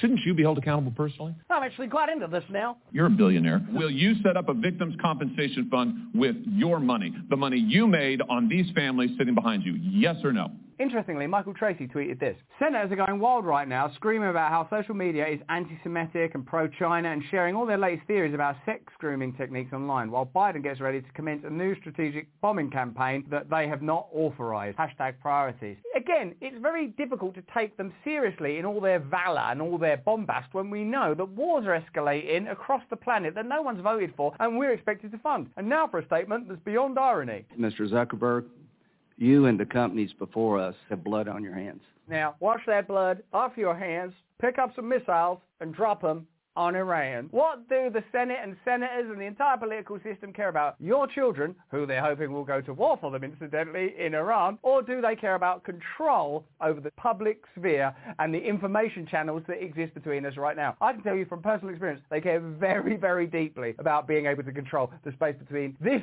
and your consciousness and what you say and what I hear. They are terrified of this type of communication. They're terrified of communities that are starting to coalesce and become disobedient and disenchanted with a narrative. That's why they go for something emotional that goes past the rational mind and right into fear and terror. We've got to protect your children. There are a lot of things that we need to protect our children from, and I would include on that long list the government. But that's just what I think. Why don't you let me know what you think in the comments in the chat? Remember, we stream every day on a channel that's not included in that hearing, as a matter of fact, and I applaud them for that. Also, you can become a supporter of our content. We do an extra video for you every week, and it's always a banger. Plus, we do conversations with great journalists, and you can pose questions to them. Join us if you can. Stay free. Hey, thanks for watching. If you want to see more uncensored content where free speech can flourish, join our live stream. Click the link right here to watch the next video if you want to, or become a member of a growing movement. Download the Rumble app and you'll be informed every time we make a new piece of content. Stay free. They have crews here that operate in New York do all their stealing, then go to Florida to spend the money, and then come back. And I'm like, well, why don't they just stay and steal in Florida? And they said, because there you go to jail. Oh. Great reporting. What's up, guys? Boy, Benny. Here's a shocker for you. It turns out that when you are native to a community, like you were born there and raised there, and maybe your family lives there, you don't like it when foreign-born people break the law, move into your neighborhood, strip that place of its public resources, strip your children of places to go to school and practice sports, and then act ungrateful for it all by behaving like criminals. Turns out that your political power gets diluted and you feel like you're being replaced. Oh, wow, this sounds like a scary thing. You're not supposed to say that. Oh, okay. Well, then let's let people from Barack Obama's neighborhood say it, shall we? Here are what the all-black residents of the virtually all-black south side of Chicago have to say about their neighborhoods becoming criminal, illegal, alien dumping grounds. Why? We have a hard no for immigrants coming here. A very hard no. We come in a community of black people where we already get the low scraps. And then you want to take the little scraps, the resources that we have, and put us at the bottom of the barrel? That's not fair, and I won't have it. Oh, baby. Okay, so this is what the south side of Chicago is saying. These are young men who were paraded into the neighborhood. I don't see see a single white person there. It's a white supremacist conspiracy theory that you're being replaced. Okay, well, what about this entire gymnasium full of black people who have every right to demand that their community also be treated with respect? Here are these young footballers who are brought in to that community because they've lost their practice field. These young men have lost their ability to practice football in Chicago because their football fields, gymnasium, and schools have all been turned into migrant shelters.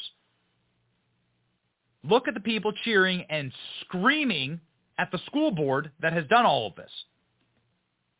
So ladies and gentlemen, this of course is a massive countrywide issue that is enraging for so many. It really doesn't matter your skin color. It really doesn't matter where you're from. If you are a native-born American, if you were born here, and if you live here, if this is where your family is, and people who, listen, some of them are criminals, but what I mean by criminal alien is they broke American law. By entering this country illegally, they automatically broke American law based on the letter of the 1964 Immigration Act, by staying here illegally, they're also breaking the law. Every second they're here, they're committing a felony, a federal one at that. So that means you're a criminal migrant, but you're also a criminal migrant if you beat up a New York City cop, which is what happened in Manhattan when a bunch of illegals, and this was bound to happen, uh, decided to pummel nearly to death a New York City police officer. What happened? They are free to do it again. They were let out with bail, and then they flipped off the cameras. Yeah. Play this on repeat during the election year. Fox News now, NYPD making two more arrests, illegal immigrants, and that attack on officers. Those suspects also allegedly stole an officer's cell phone. Well, that'll help them track you down. So a fifth illegal immigrant accused of attacking two New York City police officers over the weekend showed no remorse or regret. He was seen, as you can see, giving his two middle fingers to the cameras moments after being released without bail. So this should be the biggest news story in the country and in the world. People are furious about it, including the head of the police union in New York. They in jail right now. They brutally attacked a New York City police officer, and a lieutenant. Our criminal justice system is upside down. It fails every day. Hmm. Well, maybe, pal, it's because, and this of course shouldn't be happening to any cop. You hit a cop, you should go to prison. You should get a maximum sentence. That shouldn't happen. But it's of course happening because, well, one, New York City is a sanctuary city. So New York City is duty, duty bound and legally obligated to provide food and shelter and a job for these criminal aliens, and they know it. It's why they all choose to go there. And so now New York City is collapsing under the weight of that insane obligation and the weight of what they voted for. New York City is getting exactly what they voted for. And the people of New York are starting to snap over it, including this incredible red pill moment on CNN by one of CNN's legal correspondents. A man was on CNN talking to the morning show about these illegal criminal aliens and how they operate in gangs that steal in New York and then go down and do business in Florida and then come back and steal in New York. And they continue that cycle. And the question was asked, why do they do that? The answer from the legal correspondent makes the CNN host gasp. This incredible moment of blackpilling on CNN. You don't, you don't touch our police officers. You don't touch anybody. Thank you, everybody. I mean, we're hearing a change when it comes to immigration in general from President Biden on down. To hear her talk about that, it is also directly related to the fact that these were police officers. Does that have any impact? Does that change anything? Well, it's so complicated because, you know, you're a New Yorker, you move through the city every day as I do. We see these people, we touch these people. They're out looking for work. They're delivering our food. They're at the gas stations and the car wash. Uh, I mean, these are people who came in waves, you know, 170,000 probably to New York City. Um, but within that group, this hardworking, you know, throngs of people in search of hope and a better life, there is this one percenter, you know, criminal element that looks at a different opportunity here. These individuals, I went over their rap sheets yesterday. Mm-hmm. Multiple charges, grand larceny, robbery, attempted robbery, grand larceny, grand larceny. Uh, this particular crew operated on mopeds and scooters. They were doing organized retail theft. They were doing snatches on the street, iPhones, iPads, clothing, so on and so forth. Um, one of them that they are still seeking has 10 charges on one day because he's part of a pattern that's been going on. And I'm looking at the dates that their arrest started, which is probably close to when they got here. They've only been here a couple of months. So what the detectives are telling me is they have crews here that operate in New York, do all their stealing, then go to Florida to spend the money and then come back. And I'm like, well, why don't they just stay and steal in Florida? And they said, because there you go to jail. Oh. Great reporting. on this. Is Just see the reaction. Why don't they stay in Florida? Because in Florida you go to prison for behaving like a criminal, for doing crimes. Go to Florida to spend the money and then come back. And I'm like, well, why don't they just stay and steal in Florida? And they said, because there you go to jail. Oh. oh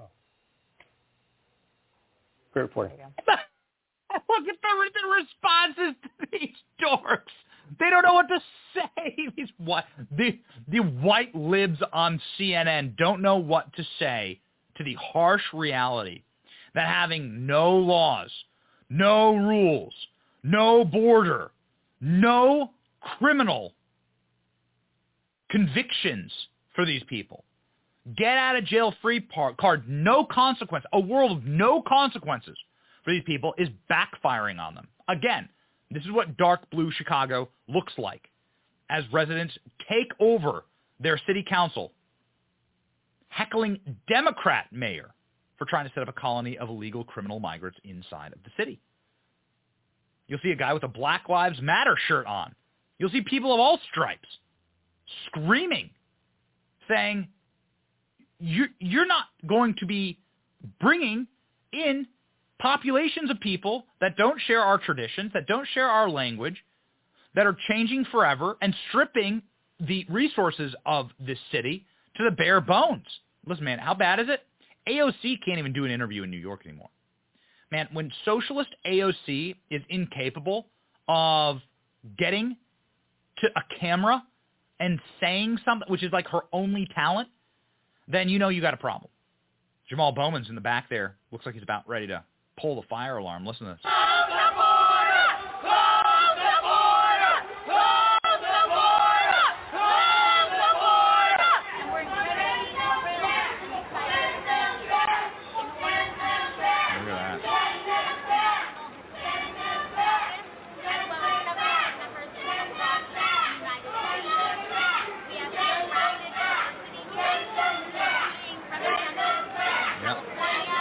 Talking outside of, ladies and gentlemen? They're talking outside of the Roosevelt Hotel in New York. Record numbers of buses are being dropped off by Texas. New York City officials went to court to try and temporarily end or modify the right to shelter law. Migrants state that the Salvation Army has had a hand in shipping the migrants to D.C. Migrant court dates are in 2025. Migrants are also being flown into New York in record numbers. City officials state hotels are taking advantage of New York City and overcharging. No end in sight. No end in sight to the migrant crisis. The, enti- the dumping ground for the third world, ladies and gentlemen. And people are beginning to finally absolutely snap. They're snapping on AOC. They're, I mean, they're scream, they're they're screaming at AOC at AOC's events. AOC has got to go. AOC's response to this. All right, all right, listen, all right, listen, listen, okay, listen. Uh, all right, so AOC does like a racist pantomime of a Puerto Rican housewife, I guess. I don't know.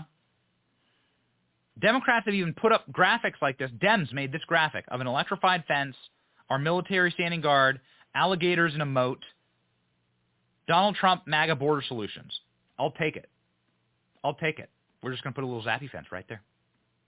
Donald Trump border solution. Only one thing can make it better. McCloskey. oh yeah, baby, give it to me. oh, the backlash. Oh, the backlash. Sear this, that operate sear in this New York, into your mind do all their forever. stealing, then go to Florida to spend the money, and then come back. And I'm like, well, why don't they just stay and steal in Florida? And they said, because there you go to jail. Oh. Great reporting. Keep us posted on this. This is- Nothing hits harder than reality. Oh, you'll never see me do that on my show because I don't lie to you professionally. We live in reality. It's good that those CNN anchors got a little dose of it. And I think that this is just getting started, ladies and gentlemen.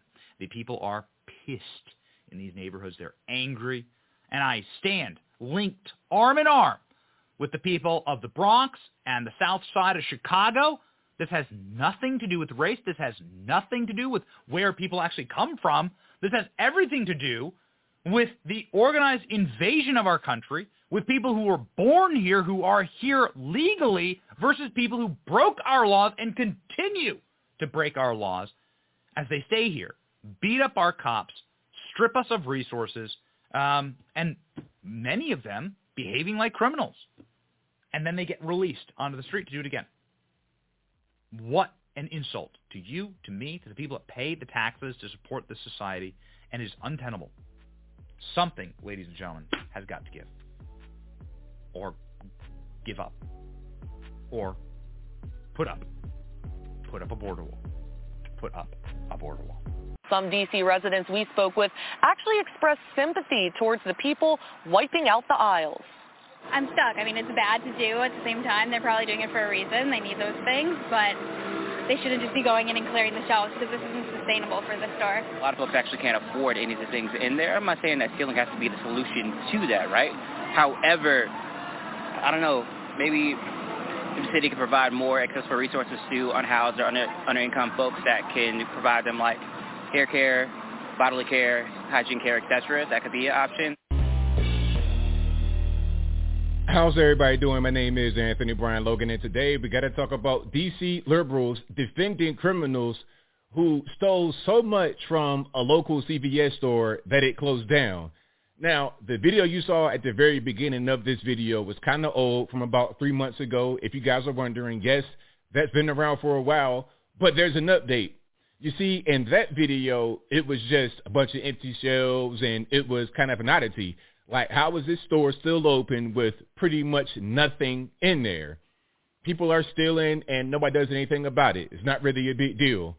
Now, the update is that the store has closed down. Finally, I mean, how much stealing can the store take? I'm talking about there was so much stealing going on.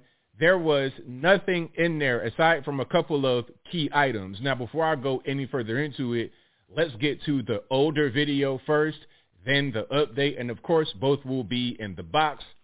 If you're on IG, visit the link in the bio, go to the corresponding article on the website. But without further ado, let's go and roll it. CVS store in DC's Columbia Heights neighborhood being repeatedly targeted by thieves. Take a look at this video here. Now the shelves are bare and empty. Fox 50 Fox in Northwest. What's the point of even opening the store like that? There's nothing in there. Why? What is the purpose? I don't understand. This is just really strange. If you're going in there working, you got to understand that you're about to get fired because they're going to close down. How can the store be open with nothing in the store? After checking it out and hearing from customers that are concerned about the 14th Street location. Take a look here. When you walk into this CVS, you'd think the store is closing because there's barely anything on the shelves. In fact, the only items in stock are the ones that are locked up. I did ask an employee what gets stolen the most, and they just laughed and said everything. Everything. Everything gets stolen except for the items that are locked up. This is why some stores, and pardon me for the bad freeze frame, Miss Lady, but this is why some stores have the entire store locked up. You got to get the manager to open up the store. If you want to get uh, some some deodorant, toothpaste, toothbrush, whatever you want, you got to get the manager to come help you. And at a certain point, why even go to a store for that? Just go to Amazon or something like that, order it, and have it delivered straight to your house. And hopefully you don't have porch pirates, which is a different story.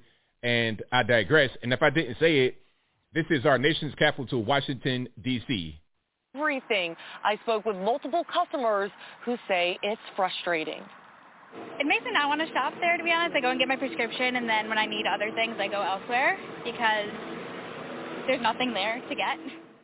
According to people who work at the CVS in Columbia Heights, a big group of kids, like 45 or more, walk in before school, after school, and late at night to steal chips and drinks. They even throw the food and beverages on the ground and stomp on them, leaving behind a big mess. Fox 5 did witness teens doing that while inside the business and even after they walked outside. Staff at CVS have been alerted that thieves are aware of when new shipments come in, and that's when they target the store. Let's let's pause for a minute. So they do have a pharmacy, or they had a pharmacy because they're closed now.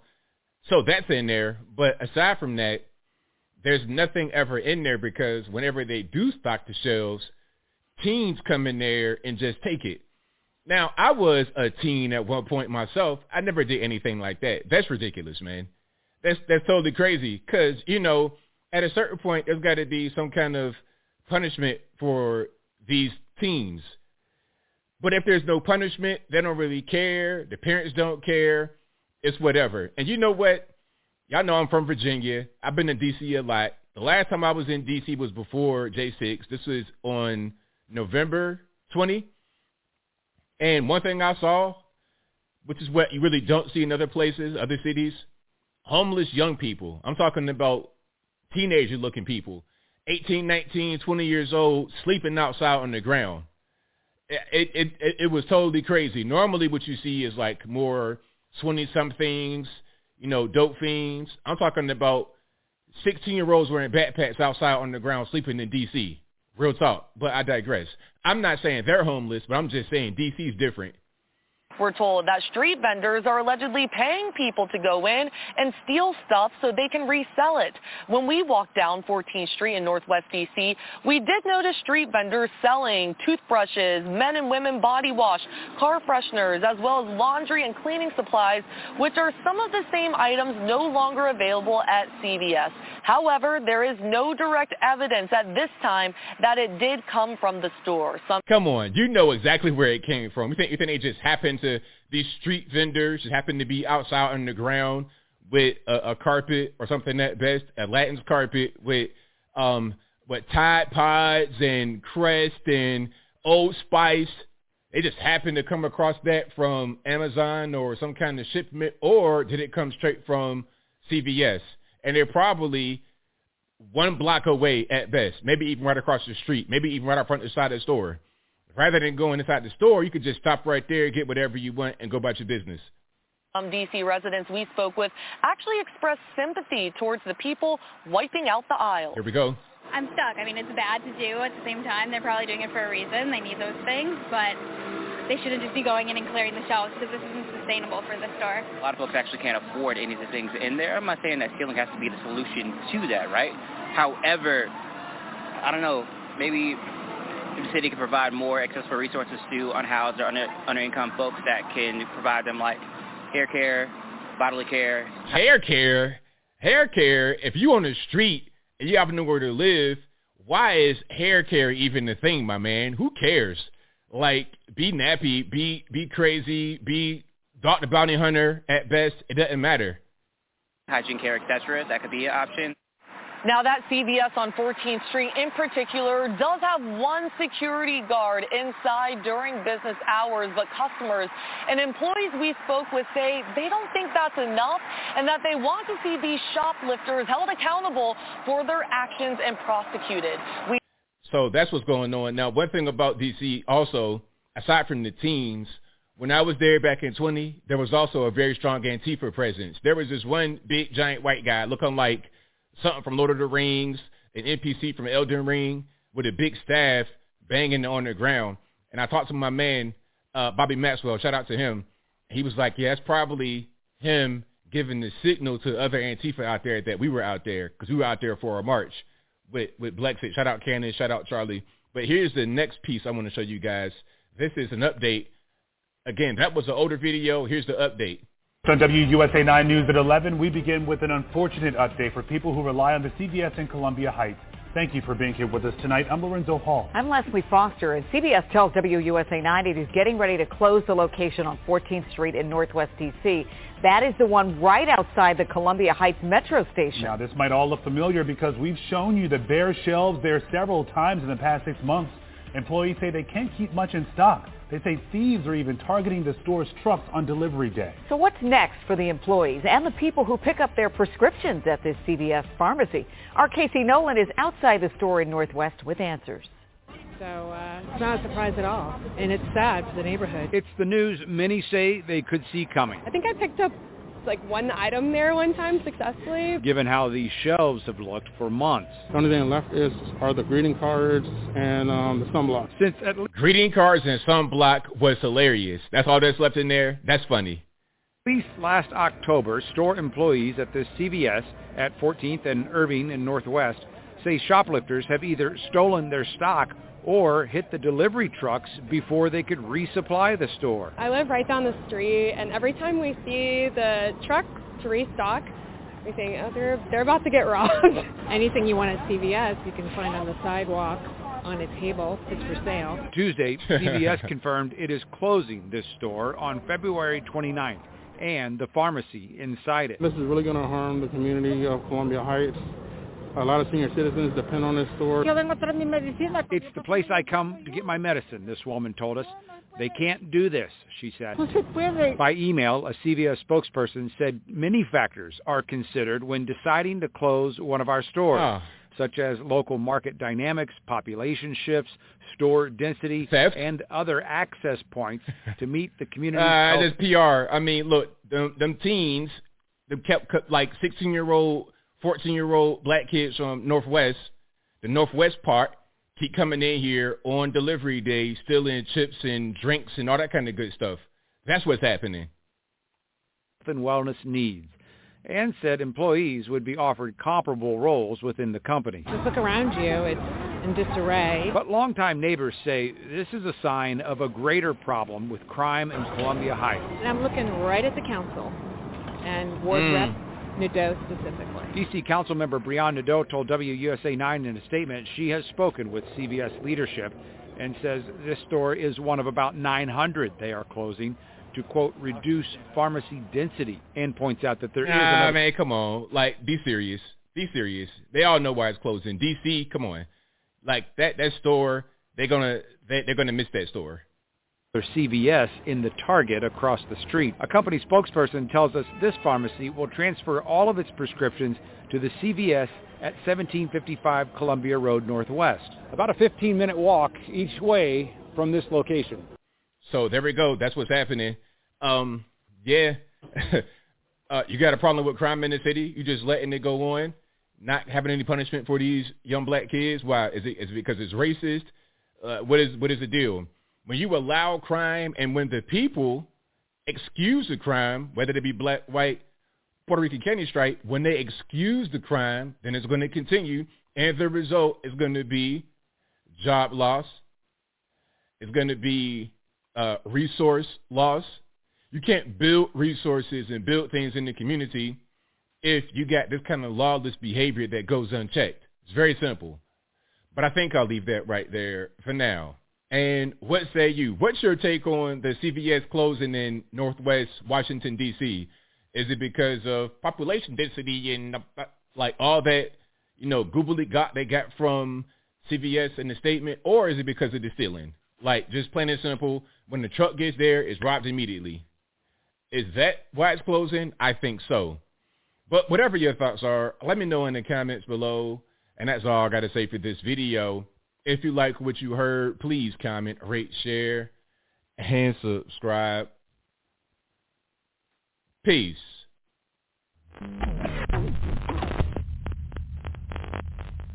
We've got, by the way, a senator um, who they've installed like a new chip in his brain right now, uh, John Fetterman. So the Fetterbot is currently acting like he's a Republican. Has woke leftist John Fetterman left the dark side and actually become based? Welcome back to the JP Rex channel, my beautiful freedom-loving friend, where we like to call out the lies, hypocrisy, and corruption of tyrants, shine the light of awareness on woke absurdities, and highlight the amazing work of other freedom fighters. You know who John Fetterman is, uh, you know, really challenged fella, seemingly uh, a puppet towing the line, uh, you know, the most leftist of all lines in the leftist agenda. But now, recently, the past month or so, John Fetterman, a couple things have changed. Now, my question is, is it authentic or is it deceptive? Is it meant to manipulate you or is it an earnest attempt to influence you through what he sees as a better way? Couple things that have changed. This guy is shockingly speaking a fair bit more coherently. Now, we're used to the John Fetterman who makes Biden look like a well-polished speaker, but lately he's been just like talking like a human. It's weird. And secondly, on the topic of is he actually based now? He is no longer towing the line on an open border is loving. We need to keep it open. It's it's hateful to have a well a secure border. No, he's now saying secure the border. And he's also not towing the leftist line on pro-Palestine, anti-Israel. He's being very pro-Israel and like literally waving Israeli flags in the faces of Palestinian protesters. What's going on? Let's take a look. And by the way, I will give you my opinion on what's going on, but more importantly, what's your opinion? As we go, let me know in the comments below. So we can see this tweet summarizing his quick take on the border. Why is this breaking? I have no idea. Breaking! Democrat Senator John Fetterman is calling for increased border security and for Democrats to work with Republicans to finally secure the border. Do you agree with him? Let's hear more about what Mr. Fetterman's saying about the border, which is out of lockstep with the leftist policies that have been, well, destroying our country with an open border. If you look at the, the numbers, it's almost 270,000 encounters, and that's, uh, that's a lot. It's not uh, xenophobic to have a conversation about border security. Whoa, it's not xenophobic to have a conversation about border security. Okay, that's definitely breaking bonds of the leftist narrative. Now, that's something that you and I would probably agree with.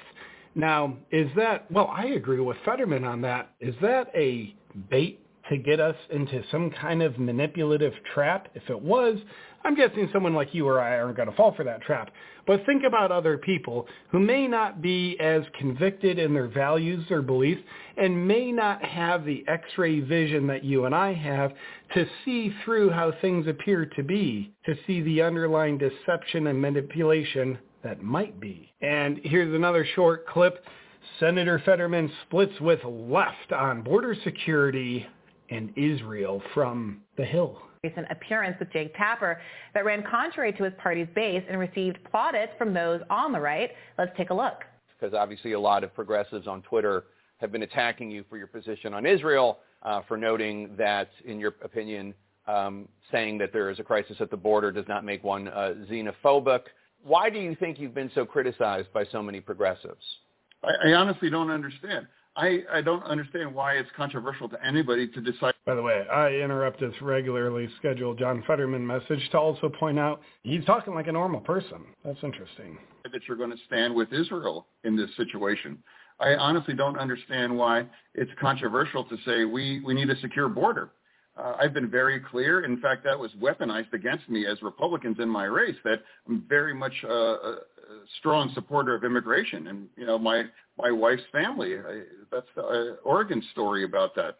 Uh, and okay, that wasn't coherent, but one get out of incoherency jail free card. I think two things can be true at the same time. You can be very supportive of immigration, but we also need to have a secure border. Damn it. Well, that is also something I agree with. I am supportive of immigration as in legal immigration with due process. In other words, immigration policies that are enforced. I support that. Cool. And I also heavily support a secure border.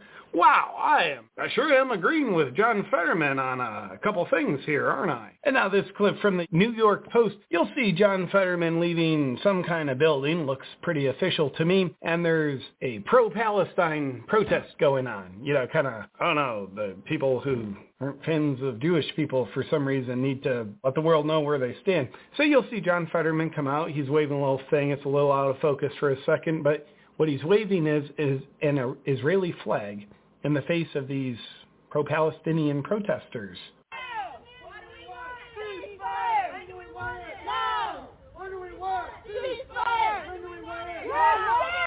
Shame!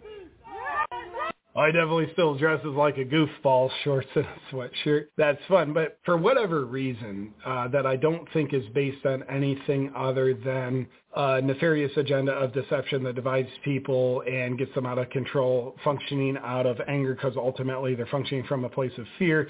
This agenda of the left, okay, you got to be pro-Palestine and anti-Israel, even though like you do the math, it's like that kind of makes you Jew haters.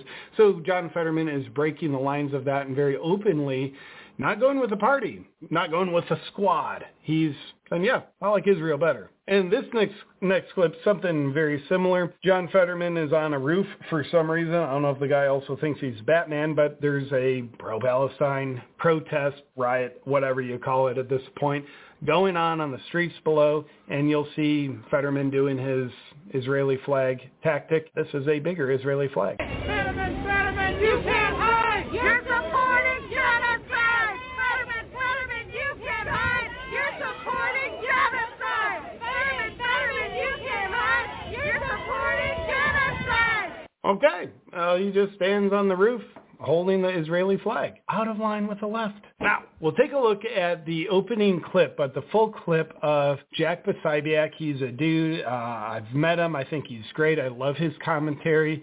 He's someone who understands nothing is as it seems. So you'll get his take on Fetterman because it's like, boy, he's looking based. Is he actually based or is there something deceptive going on? Is this a tactic being weaponized against us? Before I watched this clip of Jack, I was thinking basically what Jack says. So I happen to agree with him and I'll give you my quick recap after this. But first, take a look at Jack Posobiec sharing with you what he thinks is going on with the all of a sudden changed John Fetterman. We've got, by the way, a senator who they've installed like a new chip in his brain right now, uh, John Fetterman. It might be a lot of Adderall. I don't know, like, the, by the way, the stroke or strokes that Fetterman has had that had him like really like he just talks like really incoherently, doesn't know what's going on, can't read or can't like hear words and process them. I don't know. Like, has he actually just been naturally healing from a stroke? Did they put a new chip in his brain? Is it just like, dude, with enough Adderall, you can kind of function normally? Or, by the way, I don't actually believe this, but I don't think anything is impossible. So you could even say like, hey, when Fetterman was running for Senate and got elected, and you know he was by all rights quite mentally disabled. Was that just an act to get sympathy votes or the illusion of votes? I don't know but you know it's, it's questions. Let's hear more from jack. Where so the Fetterbot is currently acting like he's a republican but it's it's all a trick right? We all get that right? It's a it's classic election year pandering because Fetterbot is going to classic election year pandering. It's a trick interesting. Say, you know, we need to defend Israel and we need to do something about the border and we need to do something about fentanyl. And he, he sounds pretty good really lately, right? He sounds like kind of a normal, almost a MAGA, like he could give a speech up here at a Turning Point event almost. But I'll tell you what the play, what the end of the, the program is, is that Fetterbot at the long end of this program, when the algorithm's done its process, they're going to come down and he's going to say, and that's why we need to endorse Joe Biden. And he's going to have all those people that say, well, this is a normal guy. I want him to endorse Joe Biden. And that's where it's going to come in. And that's the issue. So here's why I believe what Jack Posobiec is saying. First of all, I have never seen any evidence that Fetterman is anything other than a puppet pretty much installed. So what we know for sure, Biden's border policies, the radical leftist view of Israel, these things that Fetterman is breaking the line uh, with, those policies are the opposite of popular. So, you know, just like Biden's definitely going to be the candidate in 2024, right? Right. So whoever the candidate is, like they face this adversity of like, dude, nobody likes our stance on the border. Like, we got to keep doing it because we got an agenda. But when people see it, they don't like it. What they do like is the opposite. They like a based point of view, which, by the way, a based point of view is nothing more than a common sense point of view.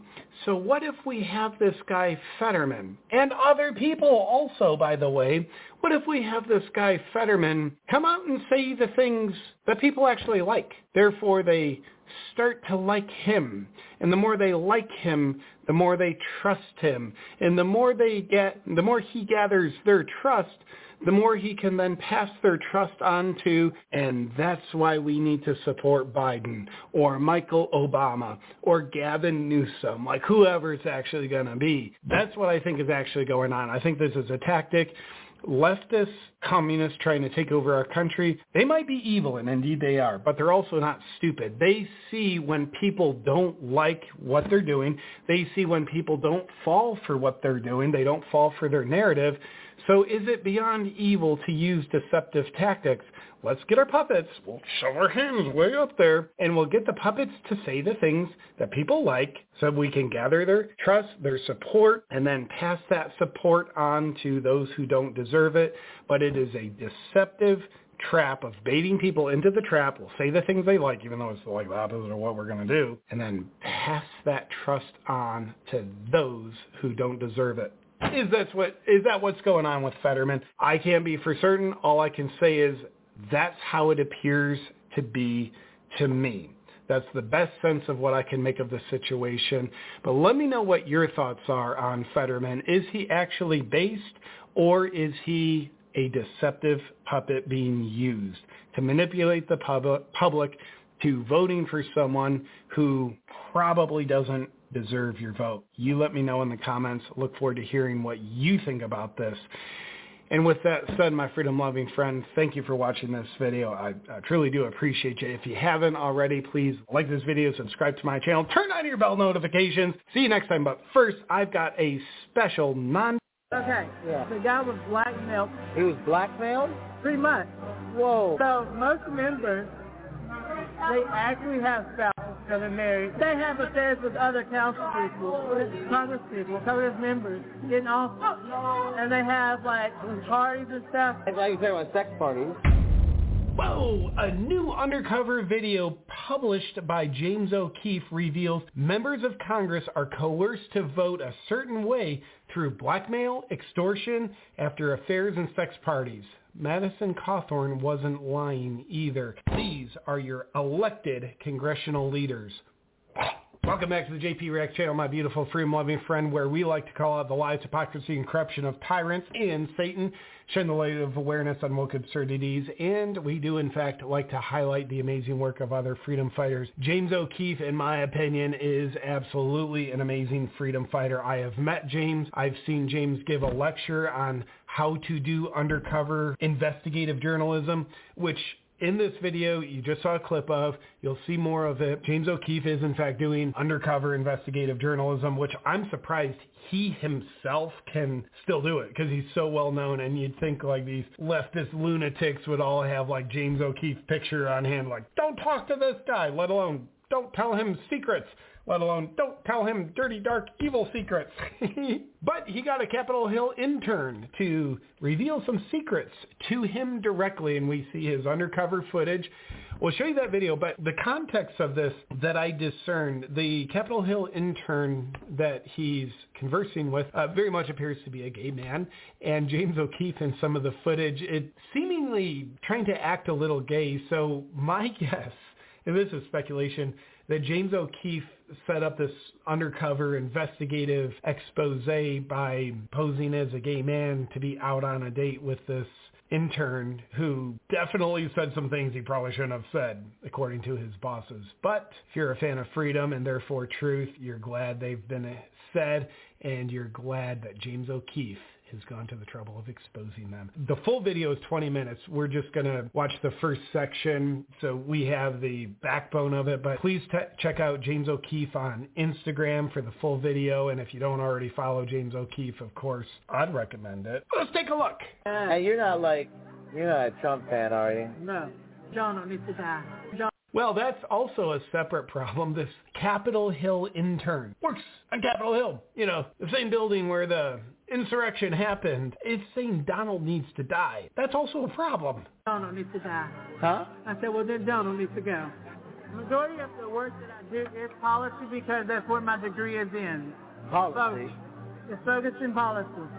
And so I do a lot of, that's why I go to a lot of embassies and a lot of events at the White House. That sounds, you were the White House? I go to the White House. So do you have to keep your mouth kind of shut because you're working for a Republican? You can't say? Well, I don't, yeah. Get to the point here in a second, but it's interesting. This intern works for a Republican, uh, but the intern's saying, like, I'm not a Republican at all. I'm a Democrat. Uh, good friends with Nancy Pelosi. That's interesting, but it's interesting. This undercover camera angle, it's exposing they're obviously in a public restaurant. James O'Keefe, he's wearing glasses like, who was Clark Kent fooling? Really? I am just shocked because James O'Keefe, he's a very well-known face and if this intern isn't kind of with it enough to know who O'Keefe is and therefore like not say what he's saying, you think other people in the restaurant would be coming up and saying, hey, James, nice to meet you, or James, I don't like you, or whatever side they're, they're on. But I'm just actually very impressed by the boldness and James O'Keefe being able to, you know, be undercover enough. I guess it's the glasses and the sweater vest. You wouldn't expect James to be wearing a sweater vest. I really keep it to myself. Do you like besties with Nancy Pelosi? Love Nancy. My picture of Nancy Pelosi and I is on my desk. Gross. I don't know if your constituents would want to know that though, huh? Would they be pissed don't off? care. They Or they, they don't care. If they do, they kiss the crack of my ass. There's a lot of things um, that I do here, and there's a lot of things that I see with my own eyes. Madison Cawthorn one line neither. Madison Cawthorn wasn't lying neither. And of course what that's referring to was Madison Cawthorn exposed that he was inviting to Congress member orgy parties. Madison Cawthorn did not go, but that's what they're referring to. That man in a wheelchair, that the video that came out with the guy in the Senate office building in the hearing room. Oh, oh yes, I, I saw that. Okay. Yeah. The guy was blackmailed. He was blackmailed? Pretty much. Whoa. So most members, they actually have spouses that are married. They have affairs with other council people, Congress people, Congress members in office. And they have like parties and stuff. Like talking about sex parties.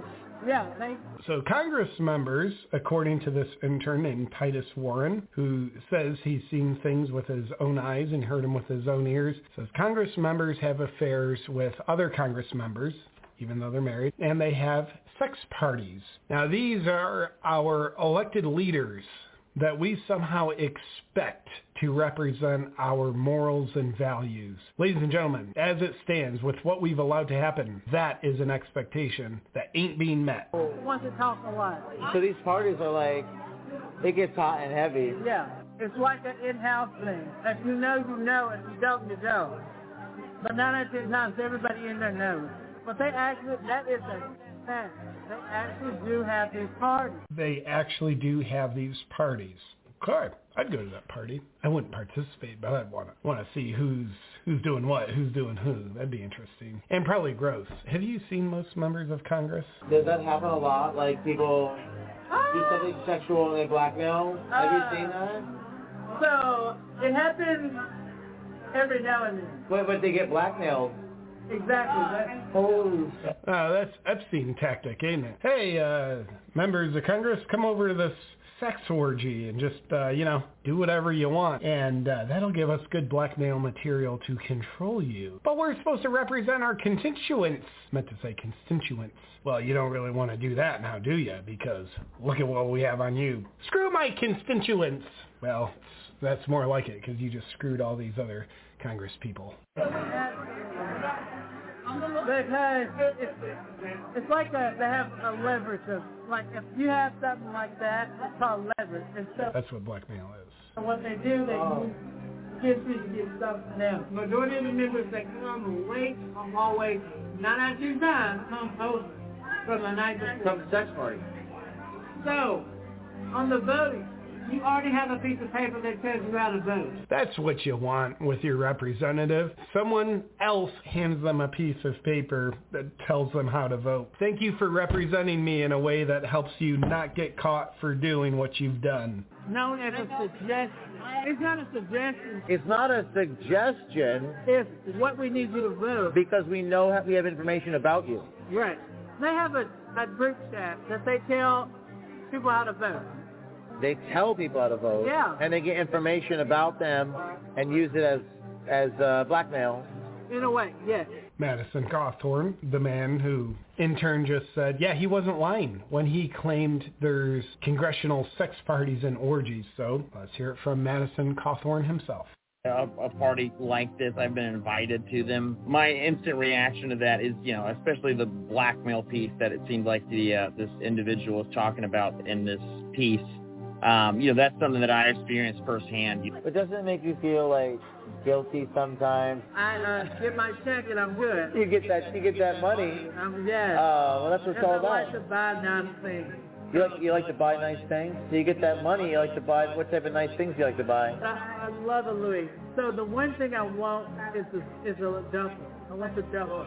I like a lot of things. By the way, now James O'Keefe now is gone to presumably a Louis Vuitton store with Titus Warren, the intern. Now you can see James O'Keefe a little bit better and just watch like he acting gay, his speech as well. And it's just funny watching James O'Keefe do that because I don't think he does it very well, but he did it good enough to get away with it. And that's not a knock on James O'Keefe. It's just he, like he, I don't think he's gay, but he's definitely trying to act like it. Become you know. Your face back all times. Like almost like a like a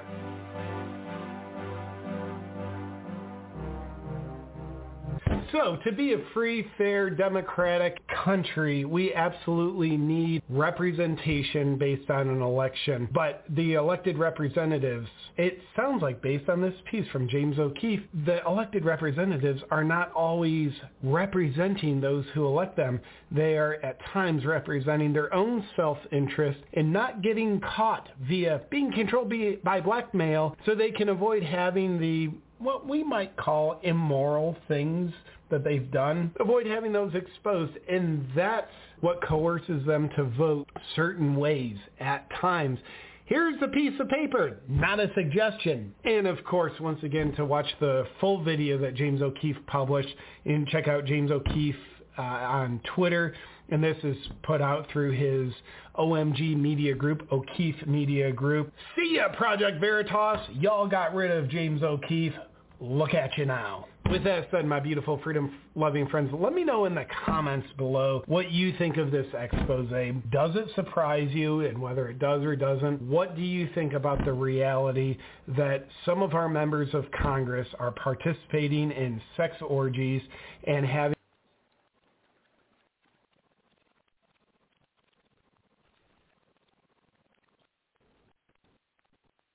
Step into the world of power, loyalty, and luck. I'm gonna make him an offer he can't refuse. With family, cannolis, and spins mean everything. Now, you wanna get mixed up in the family business. Introducing The Godfather at ChumbaCasino.com. Test your luck in the shadowy world of The Godfather slot. Someday, I will call upon you to do a service for me. Play The Godfather now at ChumbaCasino.com. Welcome to the family. VGW Group. No purchase necessary. Void where prohibited by law. See terms and conditions. 18 plus.